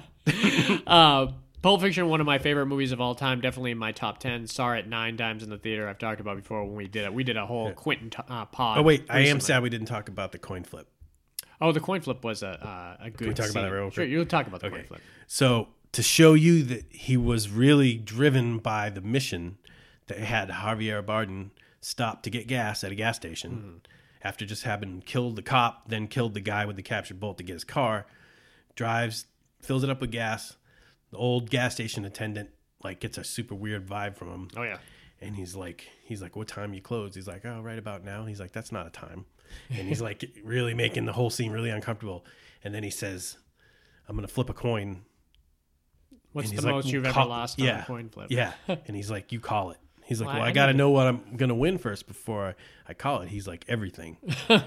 and so he's making him really uncomfortable and he flips the coin and puts it over his hand and it's what he called. And he's Yeah. like, okay, have a good day. And he Oh, leaves. But the God. coin flip comes up later on at the end of the movie. That's the only reason why. It's Yeah, relevant. and you you get the impression even earlier in the movie that oh he would have killed this old dude. Yeah. yeah. He oh, didn't yeah. care. He didn't. He, Just leave it to fate. yeah. Huh, it's crazy. Okay. The wolf. Uh, yeah, well, we'll get to the wolf. Pulp Fiction, man. Quentin Tarantino, like I said, we, we could we talked uh, once upon a time in a Hollywood on our first screenplay pod. You got to almost put him on everyone. He really him and P.T. Anderson, as many movies as as they done, need Yeah. to be in all these because they just do perfect shit. And I, I I had already watched. I think a lot of people watched Pulp Fiction and then went back and watched Reservoir Dogs. I was working at a video store, so I knew all about Reservoir Dogs. So you were more excited than most people. Uh, Yeah, yeah. And I had seen the trailer and I was obsessed with the trailer. The first teaser they released had that jungle boogie, like that that high Mm-hmm. Yeah. part in it. Yep. And, and during the the fast parts, and I was like, I don't know what the hell this is. And I was up north. Uh, I think I had just what was the year '94, so I probably just moved there, and I was living with Dad and Jerry. And I remember going to see it by myself in the theater and coming home saying it's the best movie I've ever seen. And I went and saw it a couple more times up north, but then I, when I moved down south shortly afterwards, I went nuts. I bet Dad thought I swore too much. Oh yeah, well he made me turn Reservoir Dogs off at the house at, at Really? one point and said it's too many swears. We had a whole argument about crazy. it. Yeah, yeah, we had a huge argument about that. why a kid and in everything. here swears. Yeah, And he liked to swear. yeah. Well, he it was the fucks specifically. Yeah. it was the f word. So I don't know. He, he probably changed that uh, that belief later on because then you couldn't get away with it. At that point, you there were movies you could still watch where they weren't saying it in Yeah. there. Now, you if you want to watch an R-rated movie, you're gonna hear it said 50 times. Remember back in the day when we used to count them Oh, yeah. or or shit or people Was it used to do RoboCop? that. Um, didn't RoboCop Well, have a whole- RoboCop, Scarface was the big Scarface one was the big and one. everything, and people were like, "Oh, it's got this many f words in it." Now, who gives a fuck? No one's Ah, even mentioned. Oh there's shit! no pun. See, there it goes. Oh, you said shit. I did again. Shit. I can't stop. uh, Quentin Tarantino wrote one of the most brilliant scripts ever and difficult scripts. You know, these these fractured Yeah. timeline scripts, you really I dare you to write the gimp scene to try to figure God, out man. how to write that gimp scene. how many people probably I'm not sure he had as much liberty with what he did back then. Now he writes it, Does whatever it's he gold. wants. Don't don't even argue with him. Well, you but gotta back make- you gotta then make I it- wonder how much was argued with him. Like, do you really want that scene in here, or do you, want, this? Marce- Wilson, you want Marcellus Wallace to get assaulted sexually by a or a hillbilly rapist cop? and a gimp that's kept in a box. Yeah. I mean, when you just talk about the scene, you're like, what Yeah, the hell? you're like, no. This is a questionable scene for today, let alone 1994. Yeah. You know, Yeah. and showing the different stories of these different people in th- all a jumbled up order and eventually came back. I mean, it came back to His the movies scene. were fun, so you, you let him get away with that anyways. Yeah, but at this point, we didn't know. But while you were watching the movie, you're like, this is Yeah. a fun movie. Yeah, when you're watching it, and every time I went and saw it in the theater, I was waiting for the, another big scene. Oh, it's gonna come up. The part's gonna come up where they gotta stab Uma Thurman in the chest, or oh, the scene's gonna come up when John Travolta gets shot in the toilet, or the Gimp scene, or all these great scenes. The wolf, the wolf showing up. It was it was just so amazing and such a fun movie to watch. What do they look like? They look like a couple of dorks. Couple of dorks. Your clothes, motherfucker. uh, and he just had a crazy voice and a way of uh, doing it. I, Him, that's why I him love in it was great. he- yeah, he's brilliant in movies. Like- he's, he's actually a really good actor too. And I, I, what I love about him is, and it- it's probably a hindrance for a lot of people too. But every time I see one of his movies, and if I actually just say the line in my head, I can see him saying it. I can I can picture Quentin saying the line, you know, and then writing the line. So it's it's really ingenious. You- If you don't r- realize it too, Quentin before Reservoir Dogs, he had already written Natural Born Killers and True Romance and sold them to other accomplished actors. He sold True Romance You want to Tony You want Scott. to see a good monologue? Watch the Reservoir Dogs when he talks about Madonna's video. it changed everything. that, great. That and that'll probably that could be on a number three. It's in there. That's in the movie. Uh, because that was what screenwriters weren't doing a lot of. They weren't making references to other Yeah. pop culture Yeah. stuff. We all live in this world. Why not talk about and it? And it it's such a simple thing when you look at it, but Yeah. no one had been doing it. It's like until- why can't Ferris Bueller's Day Off existed in this world Yeah. of, of whatever movie you're playing? It couldn't. there are so many people that have stolen stolen's a harsh word uh not stolen the idea of Incorporated. it. incorporating the Quentin S stuff, Eli Roth, a Yeah. lot of Eli Yeah. Roth stuff. Well, because they're he was a friends, huge too. Quentin Tarantino fan and and friends, yeah. But there are I other mean, people. You emulate The when there's a greats, good you know? when there's great music. You hear a lot of Yeah. bands playing music like them. I mean, Quentin took a lot of his great sh- uh, shots in Unfortunately, his bands bands like Creed get biz- big, and then people start tired. of them. Quentin's one of the biggest um, Brian De Palma fans. I had seen him on uh, Tonight Show talking to Jay Leno once, and said that he would go see every Brian De Palma Yeah, movie five so would I. times, and he and he had a routine. He said the first time I went by myself because I didn't want anyone to uh, to kind of uh, Talk during it. talk during it or take me away from it. And he said the second time also saw it by myself, but at that time I could absorb a lot more that I wasn't paying attention to it. He says on the third time that's when I started bringing other people, and then s- and it- it's crazy listening to him talk about how uh, I mean, Blowout's one of his favorite movies, and I love Blowout. What one And, is that? Uh, that's the Travolta one where he's recording the yeah, yeah, audio yeah, yeah. Uh, Yeah. and uh, uh, Dress to Kill and a lot of Yeah. those things. So he he had a really and he I just listened to him on Ro- uh, Rogan. interesting awesome con- upbringing awesome podcast on Rogan. You definitely if you haven't listened to that Rogan Mm-hmm. haven't li- podcast, listened to so fucking good. And he he really shits on 80s movies. His 80s is his opinion is the worst Well, he was decade a of 70s movies. dude, man. That's why. That's why. The '80s people Yeah. shit on the '90s. The '90s people probably shit on the 2000s. Yeah, I mean that's kind of what it happens because uh, obviously I grew up in the '80s. I think some of the best movies were done in the '80s, but I'm also a huge '70s fan. Too. I feel really disconnected from pop culture. to, these days, Yeah. like modern com. Nah, I'm pretty into it still because I'm into the movies, not music as much. My wife's into the or music, like just so.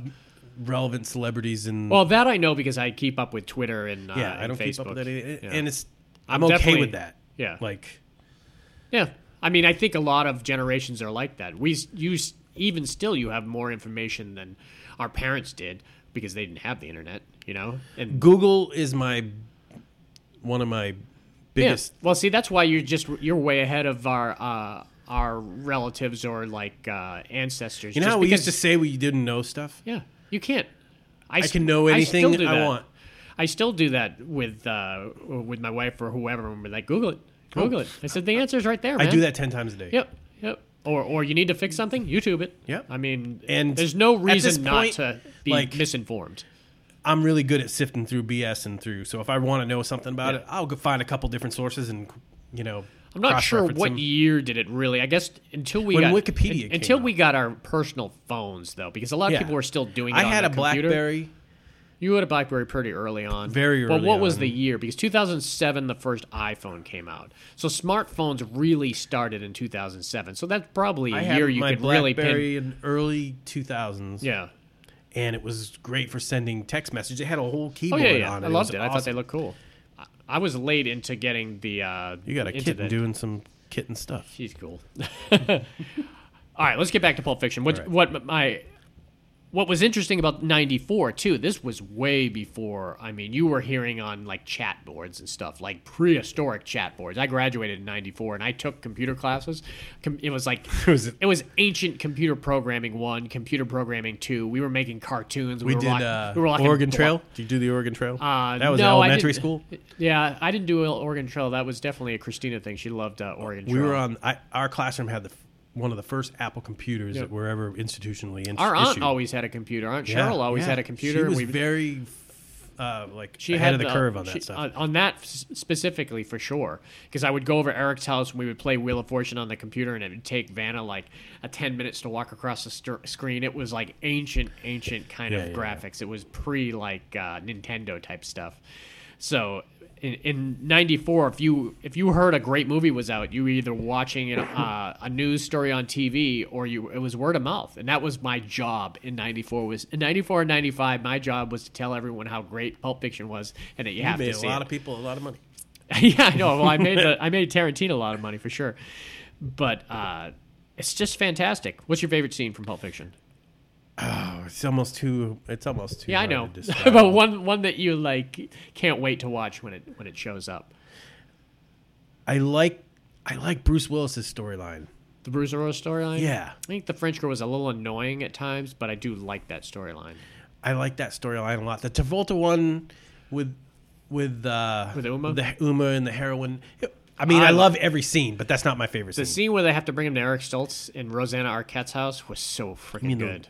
girl with the shit in her. He had the shit in her face. The, the, the, the guy who used to be Marty McFly said, "Fuck you, Michael J. Fox. Quentin didn't ask you to be in your movie." Yeah. And uh, Who's winning now? did did Pulp Fiction or Killing Zoe come out first? Because Tarantino, I think that's Killing Zoe came out after, I think. after Pulp Fiction. May, I think so. I can't. because uh, that was produced by Quentin, Okay. and, uh, and uh, he's doing. Uh, I can't remember the guy who directed. He's doing a new podcast Um, with him. Amet or Ame. Or, it was with the A. No, Al- Alvarez or uh, something. Uh, damn, I can't think of his name.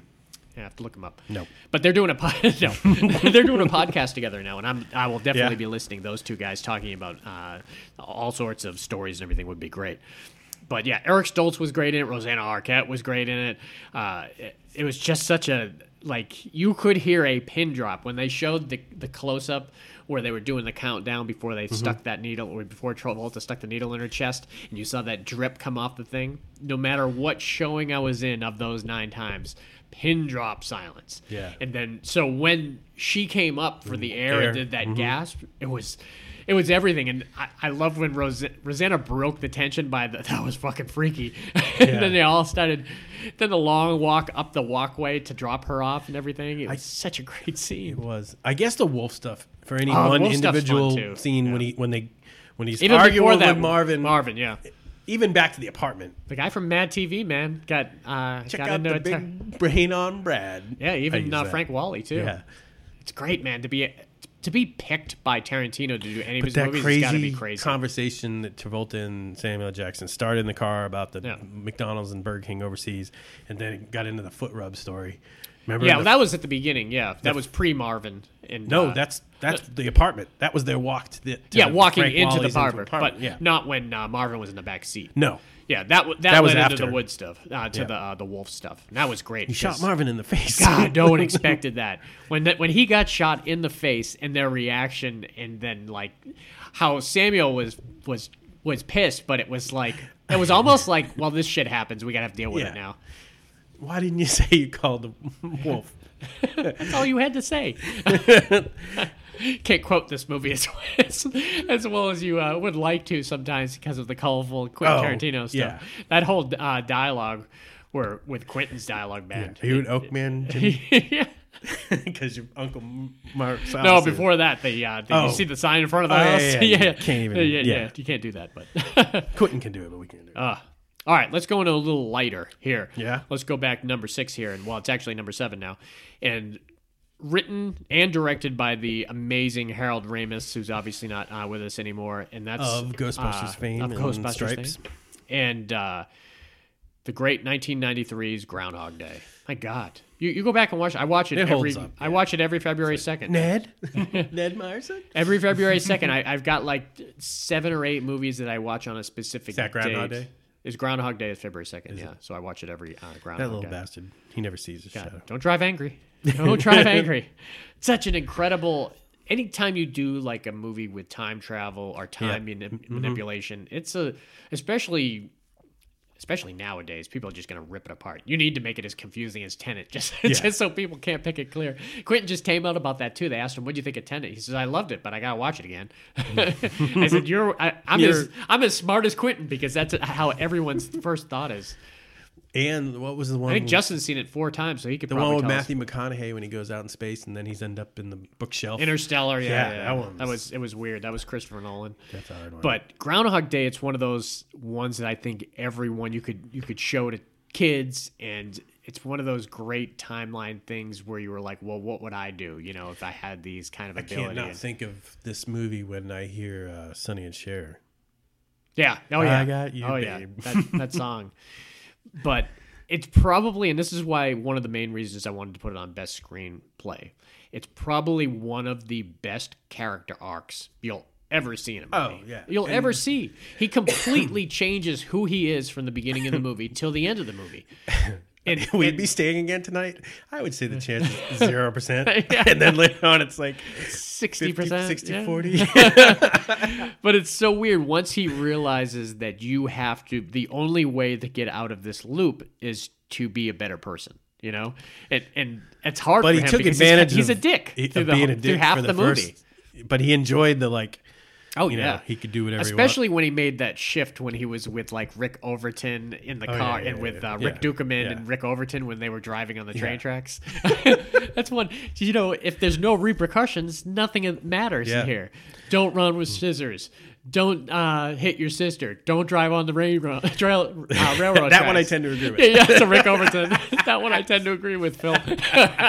Those two guys are so funny. And the way he like he g- got information out of that redhead like Oh, over yeah, the yeah. span of what school did you go to? Who was your history teacher? yeah, and then she would just say it, Ah. and then like a week or two weeks or whatever later, he picks her up based on everything he knew about. or they that he got turned from this her. movie into a play uh, Really? on Broadway, and they have a whole song. That girl has a whole song in it. The the girl that he manipulates to have sex with. Yeah. and, and It's a everything. musical, It- I'm it- guessing. it- it's a musical. Yeah, and, and they break it down. Apparently, it's good, but uh, You have to like musical for it to be good. yeah, that's what it all. Comes I just down feel to, like man. I'm waiting for them to stop singing so I can get back to the move, Yeah. back to the enjoyment yeah, of the unless it's of yeah, the production.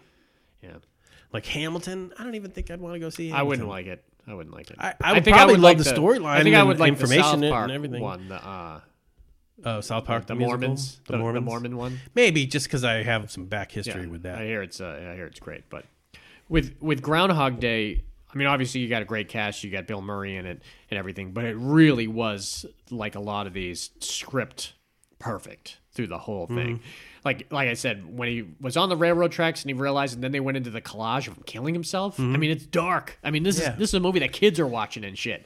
You know, and He and dropped they- a they love. toaster in the He drops tub. a toaster in the thing. He, jumps off he the waves building. at the with the bus or Yep, he jumps in front of the bus or steps in front of the bus and just waves. He jumps off that uh, high rise to the ground and he just wakes up. And at first, he's excited. And then, like, when he's with Andy McDowell and he's eating all the Yeah. food, don't you, Don't worry, about, high cholesterol. It's like, Why?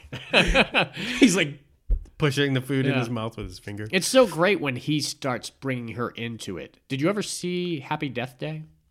no. really good. it's it's a horror movie with the same exact concept. She's killed, but then she wakes up and she has to use that whole day to find out who's going to kill her.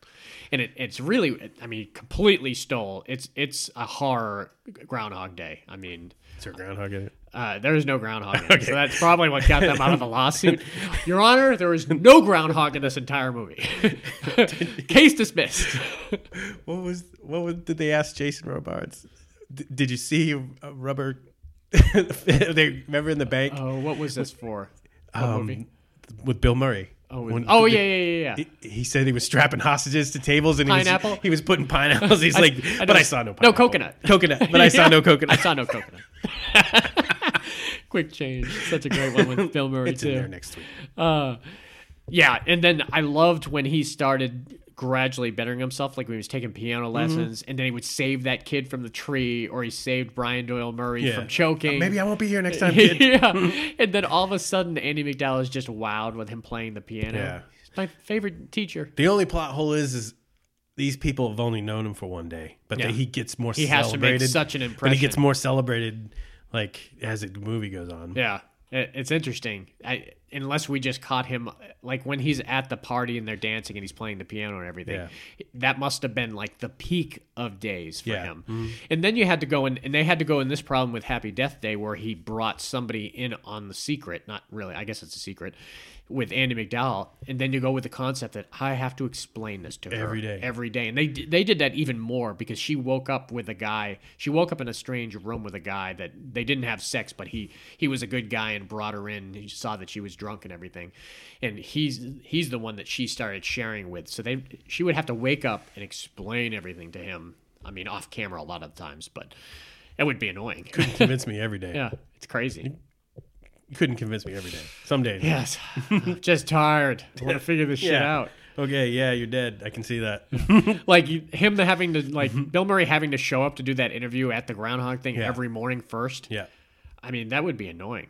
And then there's that dark part where he just drives off the cliff with the groundhog. I mean, come on. And what's Chris his name? Elliott? had the greatest line. Yeah. He's like, he could be alive. Well, maybe not now. Maybe not now. He had a resurgency with that Shit's Creek. Oh Have yeah. you watched Shit's Creek? Yep. We've watched the. She's watched it all, and I'm going I back haven't and watched it all. rewatch. Ah. Maria's probably watched it twice. We're on the second season. We're, she, we're going through the second time for her, so I could watch it, and uh, We're in the second season. It's good. Uh, but Chris Elliott, who would have thought? I mean, I remember him from Get a Life. You know, when he was the paper boy, living with his dad, his real dad, Mm-hmm. real dad, yeah. also from Quick Change.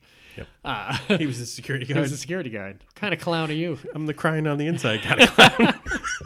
exactly. All right, let's go back to some Coens. Now, the Coen brothers, they actually did do this movie themselves, uh, wrote the original screenplay. Great. And when I started writing screenplays, I bought the screenplay so I could get the format down and, how, and what they put in parentheses and how they started the interior things. And I, I matched mine completely towards it. So hopefully this was standard because I, I kind of went by it.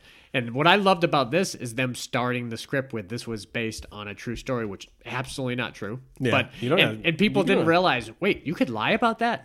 it's like, yeah, I guess you can. Totally can. it's a really ingenious thing to do, you know, to to say it's true when it's really not, and just a perfect screenplay throughout, starting with the William H Macy stuff. A great way of developing what the situation is with him uh, meeting with Peter Stamari and Steve Buscemi, and you realize, holy shit, he's putting a contract out on his. It's not really a contract. He wants his wife not killed, but kidnapped. Kidnapped, ransom paid.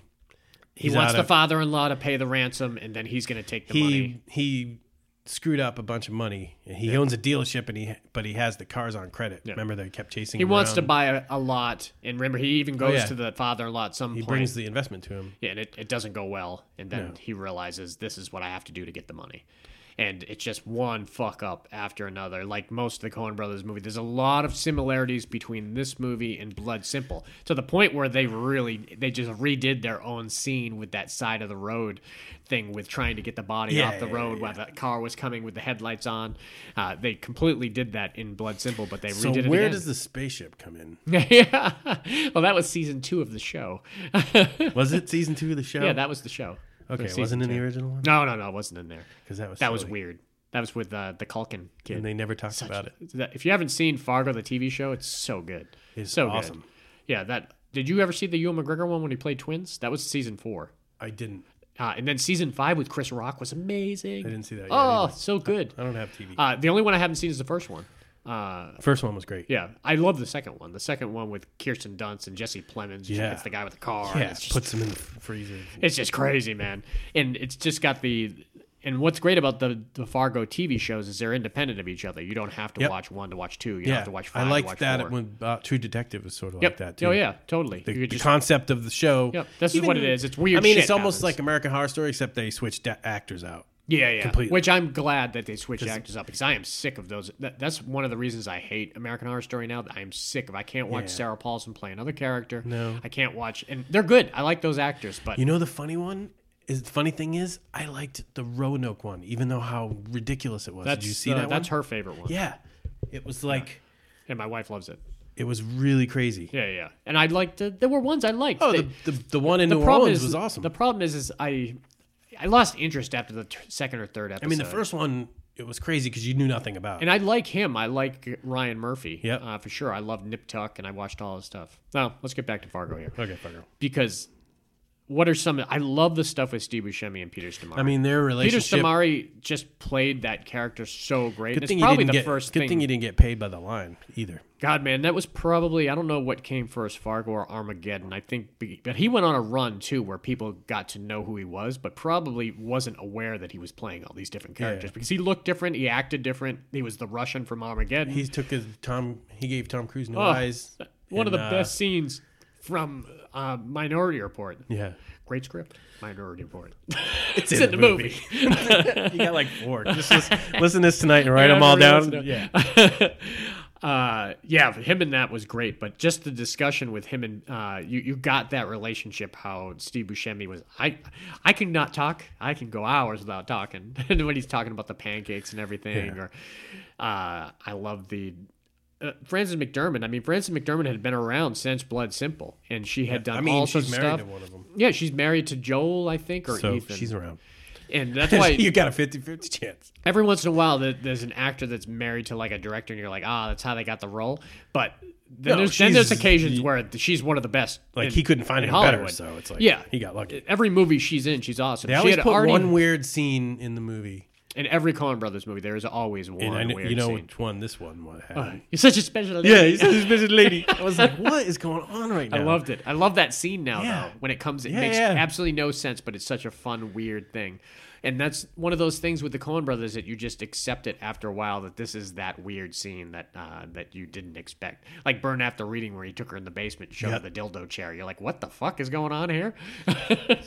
it's you could go through each of the Coen Brothers, all the Coen Brothers movies, and like pinpoint the weird stuff in there, but it's it's just them. They know how to write. They they're not cookie cutter like a lot of writers are. You know that they're just rehashing the same idea Yeah. over and over again and just switching it. When you can put something so weird in there, and that's if to any budding screenplays, it's just put something so strange and random in there. And I guess the problem now is you've got so many like producers and editors and people that are like, nope, Yeah. that's not going to work. We we tested this with four people reading it, and none of them uh, liked it, so we're not going to do it. Sucks, man. It sucks when someone else wants to change your shit, and that's why being an independent filmmaker is a lot better because you don't have to change shit if you don't want to change shit. You know. You know, Uh, I what's your favorite thing in Fargo? I mean that ending, man. Not to not to ruin the ending for anyone, but the let's just say wood chipper. oh yeah, I, I even liked the better when he when Steve Buscemi that whole s- discussion when Steve Buscemi comes back in and it had already been shot in the cheek, and he's holding the paper towels on his cheek and he, he's like you should see the other guy and he starts laughing and they had that whole argument over something so stupid like you had steve buscemi should have just wa- he shouldn't even have come back really Yeah. but he remember him arguing about the car that one of us should pay for the other uh, for the other for Yeah. the car. And Steve Buscemi got all hot over it. And, and Steve Buscemi knows he has money hidden in the fucking uh, snow. Why are you arguing with this psychopath? And it, it's just crazy that he would even do that. can't have a partner in crime And that's what it is, you know. It's, unless you're related to them. it's, it's like the uh, Even then, E. that doesn't Emmett work. Walsh from uh, uh, M. Emmett Walsh Yeah, yeah. from Blood Simple. You know, he left his lighter behind, and then the rest of the movie, he's trying to play catch up. I'll do it if the money's right and it's legal. Well, it's not exactly legal. I'll do it if the money's right. His best role, man. That and Fletch. oh yeah, All you need is those two movies. I loved him in I loved him in Raising Arizona too. He was he worked at the s- like uh the steel place with Nicholas Nicholas Cage. okay. Ah, good. It was such a great movie. If you haven't seen Fargo, or- you silly. can't really If you go haven't wrong seen with it. most Coen Brothers movies. I don't much care for the one with Billy Bob Thornton and um, what's Michael Douglas's wife's Catherine Zeta Jones. Catherine Zeta Jones and uh, Billy Bob did one, and I eh, What was it was all right. I can't remember the name of it. yeah, I can't remember the name of it. And then there was that one where uh, George Clooney was like Caesar or something. Oh, Uh, it was all right. it's all right. It, it wasn't. Those two were the only ones I, didn't much care for. The, the the uh, trilogy, the one with the episodes. episodes. What episodes? It was like f- the life of something Oh, something. It was like five stories interesting. in one. I'm trying to think what the name of And that Steve movie is. Buscemi was the first story. He was the gunslinger, or Oh, I never saw it. The Buster Scruggs. Yeah, Buster yeah, I Scruggs. never did see it. Yeah, you might like it. I didn't. the man who wasn't there obviously was, was one, of the, my one favorites. Of the best. That's my top. Uh, that would be Hudsucker my Proxy. top Cohen Brothers movie. Would be the man who wasn't there. Yeah, Hudsucker Proxy, brilliant. Miller's Crossing, brilliant. Oh, yeah. uh, Barton Fink, Get that Raising part. Arizona. Uh, I mean, they they could not go wrong, and still can't. The True Grit was probably one of the best remakes ever made. Oh, it was Uh, That- that- phenomenal. That, True Grit remake was so friggin' good. it was man. very un Cohen like too. yeah. And it, it's great that they can branch out and they can do that shit. I don't know what they've got. Mm-hmm. That's slated what to was come that out. one of the first things they've ever done that wasn't something they've written? Um, maybe. Yeah, I'd have to go back and look at all. Because of it's them, but- weird to be the author of your own fate and then all of a sudden someone else does. I mean, you have Yeah. source material, obviously, but Quentin doesn't do it much. He did Jackie Brown. That was an Elmore Leonard book. There's Yeah. more directors that should be doing Elmore Leonard books. Like uh, Cohen would be great for that. let me because they do a guess lot they're of crime depressing stuff. and they don't end well. Well, they do a lot for of everybody. crime. It's a lot of crime stuff, just like Yeah. Mm-hmm. Jackie Brown. So, have you seen the trailer for that Gucci movie with uh, Pacino and Nope. Jared Leto? pl- Have you seen the image of Jared Leto playing him? So you wouldn't recognize him at all. Before you leave today, I should show you the trailer for it. It's Ridley Scott, and it looks friggin' phenomenal. Yeah, it's going to be a next big kind of movie. All right, let's go to this next one. I love this movie. I, I this was a crazy ingenious screen uh, screenplay, and we talked about his one of his other screenplays on our first uh, screenplay pod, which was uh, Being John Malkovich. but Charlie Kaufman doing 2002's adaptation. It's, it's just brilliant when you when you realize what they did in the movie. You know, bringing Well, they were in it. yeah. Well, that was the Him thing. and his brother. well, it, it- his brother doesn't exist. He doesn't have a brother. No, I know. Yeah, that he made up a f- twin brother for himself for He whatever just wanted reason. Nicolas Cage to play two different characters. It's crazy, man. Who does a great Char- phenomenal so Charlie job. Kaufman really was going to do that Su- Susan Orland's book, the uh, the Orchid Thief. Thief. Mm-hmm, Is it the Orchid Thief? And he really did have trouble writing it, so he decided to write him in the script. But the movie itself is the process of him writing himself into the script is the movie. Mm-hmm. Yeah. So it's it's a very kind of weird mind loop you're doing with I mean, yourself he when you're trying got to- some of the best actors. In and the Susan planet. Orland was like, "What the fuck did you do here?" I recently rewatched it and I forgot how crazy that third act was. Yeah. and and that's what Susan had a problem with when she read the the screenplay, she, and she was pissed at first. Now it's one of her favorite movies. It was similar to like Anne Rice Yeah. Mm-hmm. when Anne Rice hated Tom Cruise in uh, the idea of Tom Cruise in Interview with the Vampire, and then she read it. And she's and now she's got like a Tom Cruise like picture on her desk and shit. She loved it so much. Sometimes you just got to give art Yeah, a chance to, let to to it. Maybe it's something you won't. I mean, expect because how boring would the Orchid Thief be without this stuff? I mean, it's interesting without enough. them doing the drugs and snorting It- green, like screen craziness. green craziness. I mean, Chris let's start Cooper's from the one. beginning. Chris Cooper's one of he his. won the Oscar for it. Did- he should have. Yep. It was He's one been of. nominated several times, but this was the one that uh, I I identify a lot with Chris Cooper's character because I believe that if you focus on something, you can become really good at it. Yeah, yeah, And yeah. I've done that my whole life. I've then, with yeah. guitar, Golf. with golf.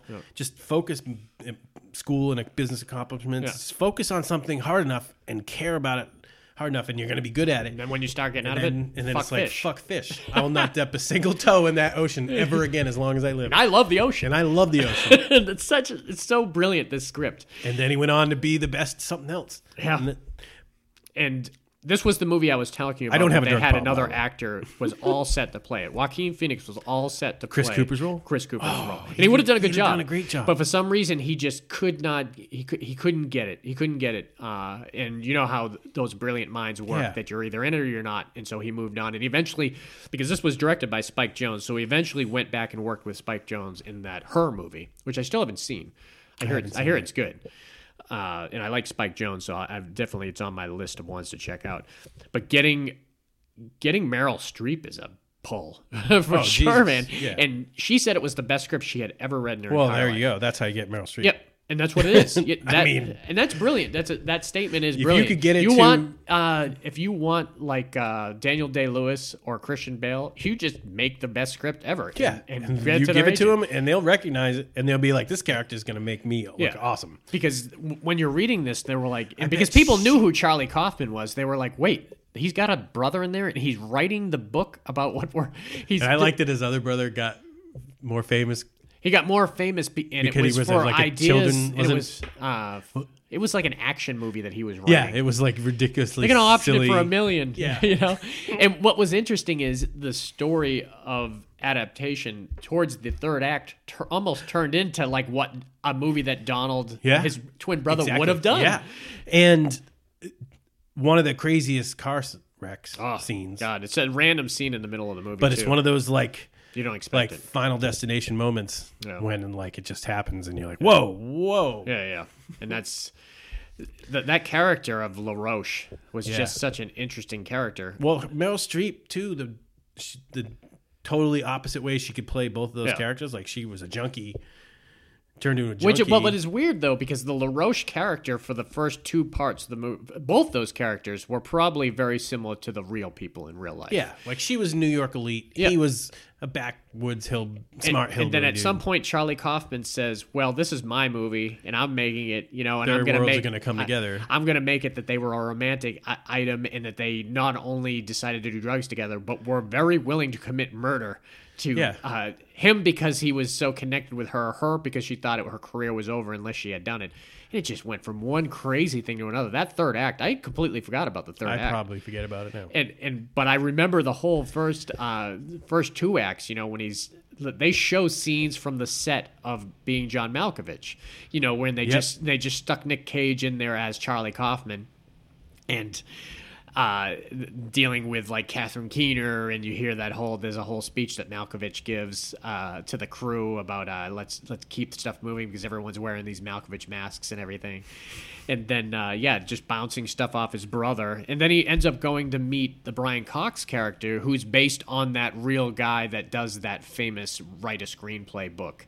He, he's one of the McKee or McNee, I Yeah. can't remember his name, Robert McNee. And- Don't you dare. Yeah, use do- voiceover. Do voiceover.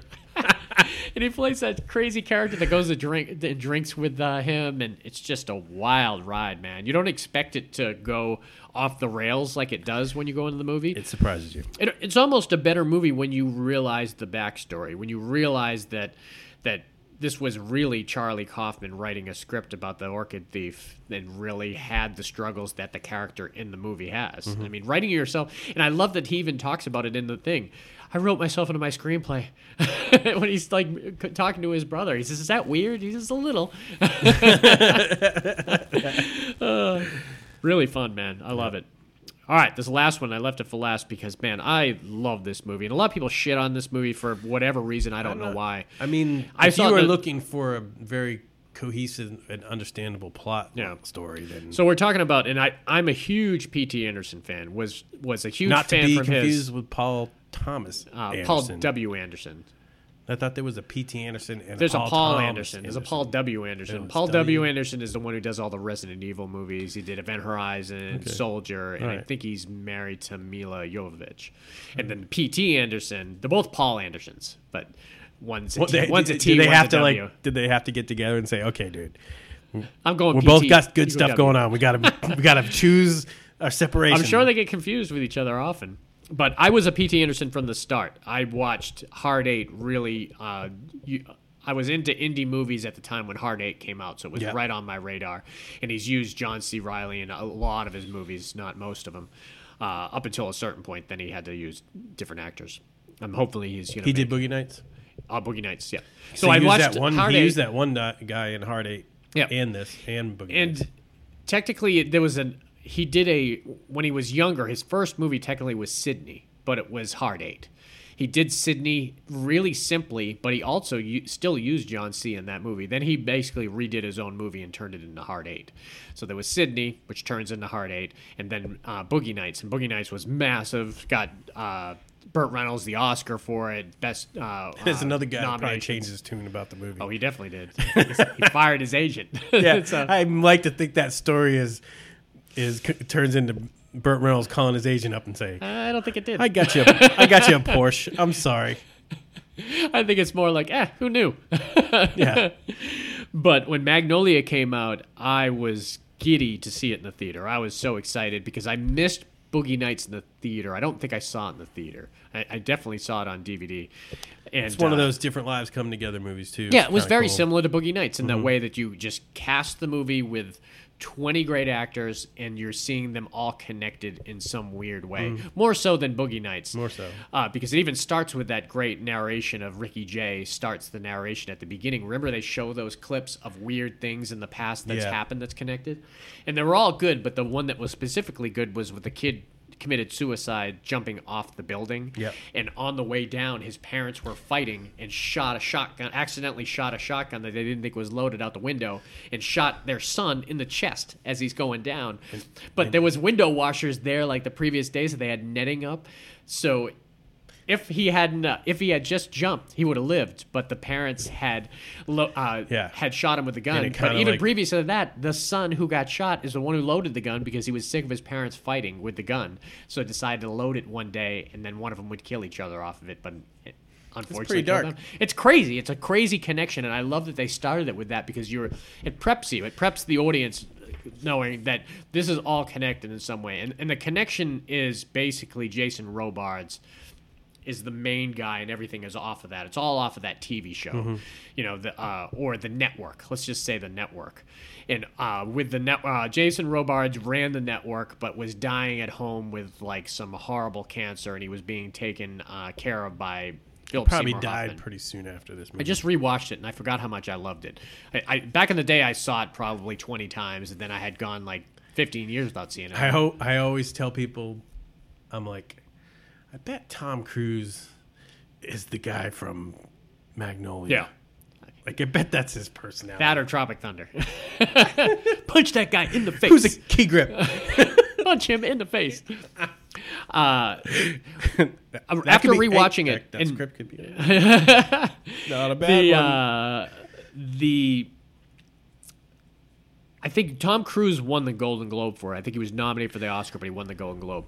Rewatching it, I cannot believe Philip Seymour Hoffman didn't get a nomination for it. Philip Seymour Hoffman put in, man, everyone put in a performance like you wouldn't believe. Yeah. Julian Moore put in an incredible performance in this. She just had to be like when they're when she's buying the meds. And uh, and they're judging her. Boy, someone can have a lot of party with these, and then she goes off on the pharmacist. Shame on you, making me feel bad. And uh, so so just to kind of go back what's going on is Philip Seymour Hoffman's taking care of Jason Robards, Jason Robards, and we're seeing different people and different elements that we know are all connected in some way, and then we gradually see how they're connected.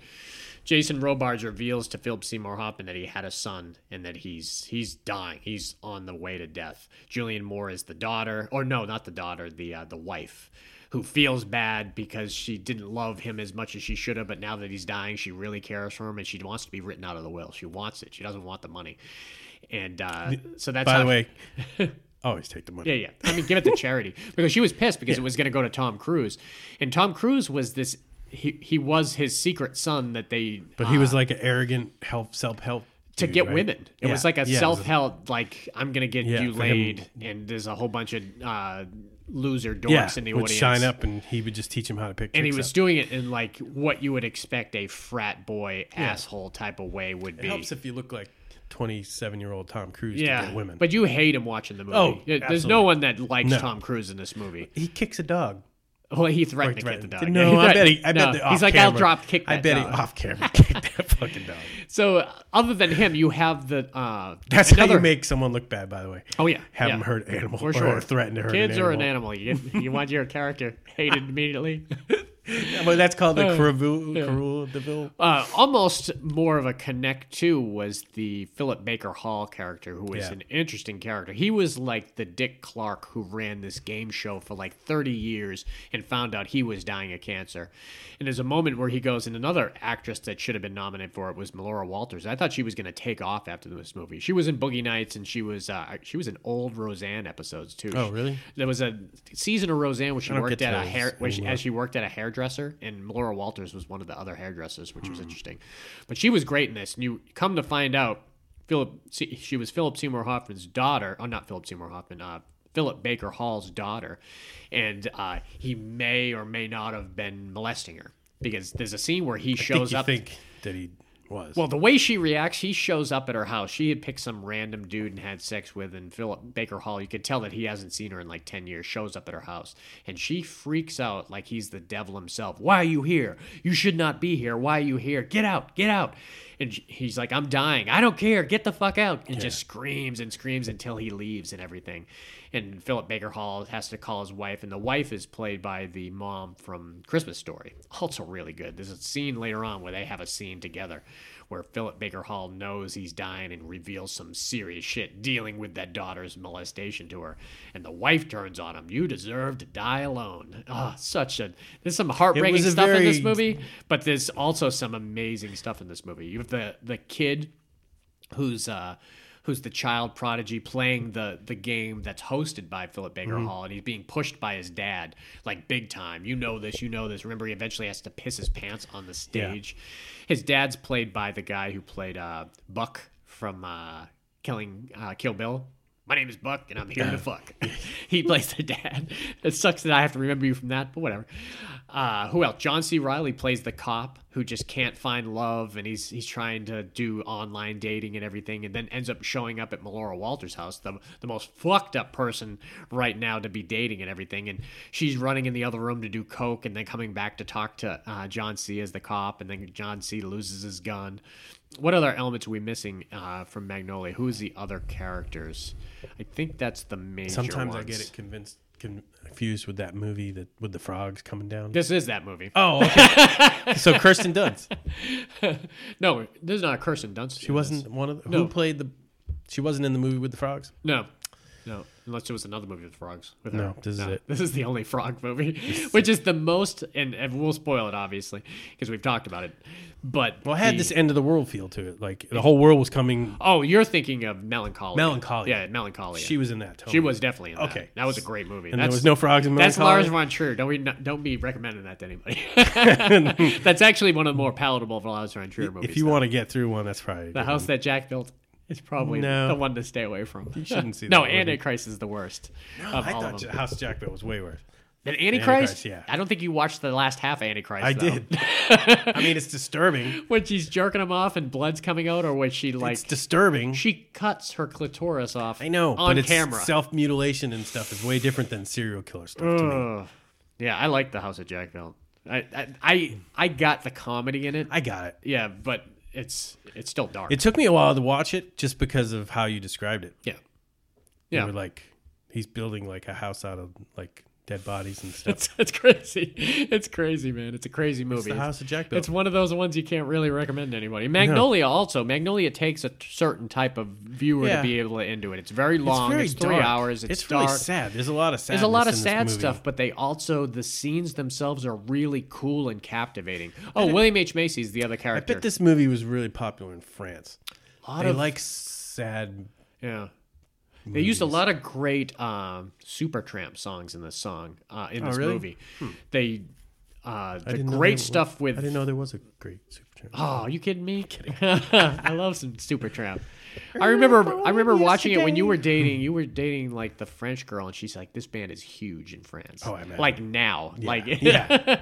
like in, this was like the Le- almost the Lila two thousands. Yeah, it Gante. was like the two thousands, early two thousands, and I was like, "What the seventies band at Supertramp's huge? He's huge." I was like, "Wow, okay." Uh, no, the uh, Philip Seymour Hoff. Not my. What's the guy from? Philip Baker Hall. No, what the hell's Anthony. no? What's the Michael guy Clarke. from Shameless? We mentioned him already. Oh, Chris Elliott, No, no, no. Shameless. The uh, guy from Fargo. Fargo. our main guy, William H. Macy. Okay. God, so all those too many initials in this shit. So William H. Macy was obsessed with the bartender. Remember, he worked at the true. he worked at the stereo shop with that Alfred Molina. There was a great scene. He the only only plays scene, a sad sap. only scene He that does Alfred that Molina sad sap more Ah, so good, better like the than cooler. anybody, yeah. yeah, he was great in the cooler for that. But there's a great scene that Alfred Molina just did a small scene, and P.T. Anderson obviously had used him in that scene in Boogie Nights that just was like blew me away. He gained a lot of weight between Boogie Nights and uh, in Magnolia because he played like the the ethnic stereo uh, uh, shop guy that was just berating William H Macy, and he he was like, "You're stealing from me, and you uh, you don't put in the effort, and you're you're." You're doing this and you're doing that, and he's like, "I need. Uh, you can't fire me now. This is the worst time for me. I'm getting oral surgery." And the guy's like, "You were hit by lightning, Donnie. You shouldn't be getting oral surgery. You shouldn't be doing that." And they're, they're telling him how to live his life, and he's like, "I need it. I need my oral surgery." And then he says, "I need braces." He says, "Your teeth are perfect. You don't need braces." And he says, "No, I do." And then they show that great scene where. They, this is one of the ones where th- they're playing uh, Supertramp. He goes in. It's one of the best like steady cam shots when he goes into the bar, and it Is has this the dude that would do the steady cam himself? Or is that the other Anderson dude? There's one of the Andersons s- was on the steady cam. I don't know. I would have to research that. I'm not sure if he does the steady cam or not. But when he goes in, William H. Macy sits down at the bar and then uh, he goes they do the steady cam around the bar and it comes all the way back to him where the uh, waitress comes and takes his order and you look at the bartender and the bartender is kind of flirting with henry gibson Oh, yeah. at the end of the bar who's our guy from uh, the burbs he's the, Mm-hmm. the klopek one of the main guy the, uh, the soft-spoken guy that was in the basement and great stuff with him and William H. Macy, too. But you see the bartender smiling. He's got a full mouth of braces. And that's just great script work there, where we realize right at that was doing point it. that he was doing it just to impress the bartender because they do the shot with him rubbing his own teeth and he's looking at the bartender. And you're like, oh, okay. It's just a great exposition right there on how to get stuff out without actually like force feeding the audience. That's extreme too to meet somebody. By the way, Uh, yeah, I know. Getting to like racist. do that type of stuff. but he, he gets drunk at the bar, and there's some really great dialogue between him and William H. Uh, him and Henry Gibson, and uh, all the way down to where he decides he's going to rob Alfred Molina's store. Remember, he robs it. This is right before the frog started falling, and uh, he gets up there and he realizes he he robbed him Gets gets halfway down the street and realizes he's like, "What the fuck am I doing? What the fuck am I doing?" He goes back and realizes he had snapped the key off in the lock, Yeah. so he couldn't get back in the Yeah. uh, thing. So he starts climbing the building, and that's when this was a great scene in the movie. Though I think one scene that took people out out of it was when they were all singing the song at the same time. Do you remember that? Yeah. it was a little weird, but it didn't take me out of the movie take at me all. out of the movie. But what was great is right before the frog started following, there was a lot of stuff on the road, and they he did this in Boogie Nights. You know, when like uh, Roller Girl was in the limo and passes Don Cheadle going Mm-hmm. Yeah. to the donut shop, and then you have uh, Mark uh, Well, Wahlberg going to another. you place. want to keep the connectivity there between Yeah. everybody. So, So they did the same thing with the frogs. You have uh, the the woman from the Christmas Story had just left Philip Baker Hall, and she's driving in her car. John C. Riley just left Melora Walters, and John C. turns his head and sees William H Macy scaling the building, and so when he turns around, that's when it, it hits for the first time. The first frog falls. no frogs were harmed in the making of this I, movie. I mean, by the how way. Digital did you frogs. remember when you first saw it? You were like, Wait, what is What going is on? going on? And it was just We already thought the movie was kind of dark and weird. it was weird, but then it went like Then it went- crazy okay. after that when you were like, "Holy shit, frogs are falling from the sky." I love Philip. uh, I got the same thing when I was watching that one movie with the drinking buddies going around to the pubs for the last time, the light world Oh, end of the yeah, world, the- and then uh, all of a World's sudden End. the monsters start Yeah, showing yeah. up. I If you thought don't it was know gonna about be, that- I thought it was gonna be just one of those like, Yep. here's all friends getting together. For My one wife last had the hurrah. uh, my wife had the same problem with uh, from Dust Till Dawn. She thought she was watching some Oh. crime movie, and then it turned into vampires. Yeah. And it just takes you for a loop. Yep. But I mean, most people, I think, once this movie had come out, people had said, "Oh, the ending's crazy, man. The, the ending's really weird."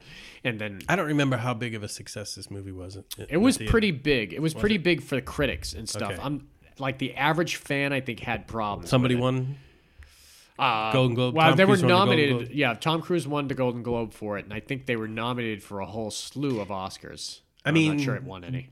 Tom Cruise winning the Golden Globe probably brought a lot of light to this. Movie. Yeah, yeah, yeah. Well, there's there's people, and I'm one of them that once the the nominations come out, and you go and watch them all. I, I'll, I'll try to watch as many as I can. Just to- and I've gotten to see a lot of good ones. A lot of them like, eh, it's all right. But like that's how I did the the year that uh, uh, you Parasite probably came out. always watch the best picture though. yeah, yeah, yeah. I'll always watch the best picture. But, like the problem is, is you if if an actor wins for it, it might be two scenes in the movie yeah, sometimes. yeah, if it's an actor. and then all the time. but it's then like like Sound of uh, Metal, that's how I got into that one. I had seen that it was nominated and people were talking it up, and I went and saw it, and I was like, oh, this is so great.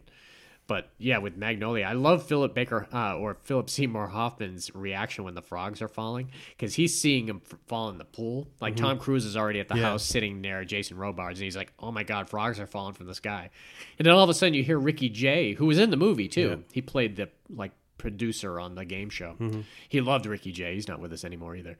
Uh, you, you ever go online and watch his card tricks? Ah, it's crazy. He's really It's good. Crazy. He yeah, he was an amazing magician. Amazing. Uh, his card tricks are the best. Yeah, he. I think he did a stint in like uh, He- Vegas. I mean, he and- had to on that. have.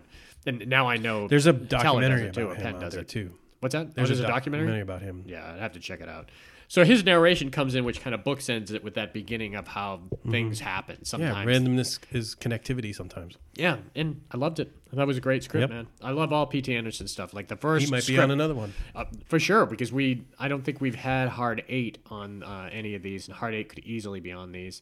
Uh, Punch Drunk Love could easily be on one of Yeah. these. It was a brilliant script. It was one of those ones that you didn't expect of what it was going to be. Uh, Boogie Nights was on the last one, and so wasn't uh, There Will Be Blood, and they're just phenomenal movies. So I'm, I'm always looking forward to what P.T. Anderson's going to push. I think every time we talk P.T. Anderson, I, I mention, or we, one of us mentions that we haven't seen the uh, Phantom Thread yet.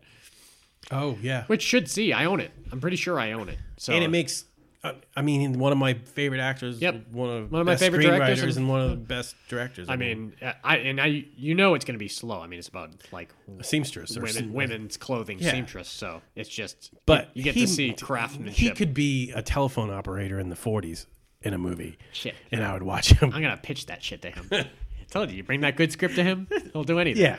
like just when something happens and he has to like coordinate all the plugging in of the phones and everything. hell yeah, Uh, yeah. I'm all in. Be a cheap movie too. Just put him put him in a room. So yeah, that's it for uh, part two. Part three might be in the distance. Part 4 and 5 are in the works. But we got some good stuff. I, hopefully, everyone will- uh, listened to the Arnold part one last week. It was awesome. Ah, oh, I Oh, was all over it. Oh, it's good. It was a good pod, man. And next, I've been working on my calendar, so, so I haven't had. That's right. I- Dave, Dave's been working on that calendar. We're going to put it Yeah. on Patreon anytime man. soon. It's like the firefighters. You know, it's just going to sprawl out Yep. on uh, bearskin rugs and shit. It's going to happen.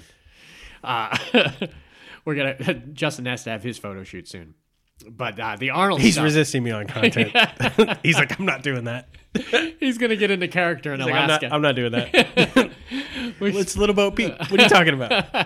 Everybody loves Little Bo Peep. Uh, but uh, yeah, we got Arnold Part Two and we got an Arnold Part Three. Arnold man has got so many goddamn movies out there, man. So we're gonna we're doing a three parter. Next one, me and Dave are gonna do is gonna be uh, Ridley Scott, and then we got our epic 2000 pod coming out. Two thousand. Uh, I think you not meant 200. 200. There we go. our epic 200 pod, which is gonna be great. We're- Hey, I missed a lot of years. If, you, if that's the case, That's four years though. That's our four year anniversary, man. So in honor of the four year anniversary, we're each gonna pick four four random movies that the other person doesn't know about. We're gonna talk about them, and then we're gonna end the last half of the pod with our epic trivia challenge, which I need to get my ass on and start uh, coming up with the questions. But it, they, yeah. they come I pretty always quick. feel like it's kind of geared towards Justin. no, not necessarily. I think there's a lot. of I'm ones way that just can't too. do.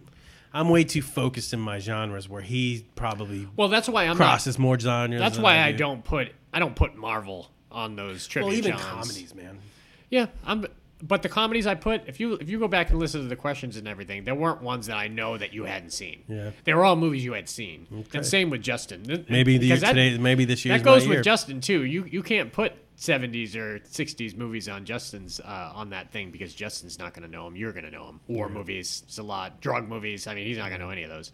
Uh, I but mean, he might be throw, able to guess them. throw but- a Steven Seagal in there, and yeah, so everyone on should board. get that. so yeah, if you want to, uh, the upcoming weeks are going to be really exciting. So uh, if you want to get a hold of us till then, you can uh, send us an email, fascinatedfilms at gmail.com. You can leave us a like and a comment on iTunes or SoundCloud, our two platforms, or you could visit Facebook, where we have a whole slew of great uh, pictures and collages, and you can keep up with what we got you could going on. scream out a car window too. You could Get a hold of Do us. that. Do it network style. yeah. Matt is on the Take Anymore. Yeah. Yeah. Fast Movie Films. comes out Saturday morning. Do We it. might hear you. We're- we got our ears to the I pavement. encourage around here. everyone to scream out their windows anytime they can. You ever want to look crazy? That's the way you do it. All right. Well, until next week. See ya. Bye. Welcome to the real world.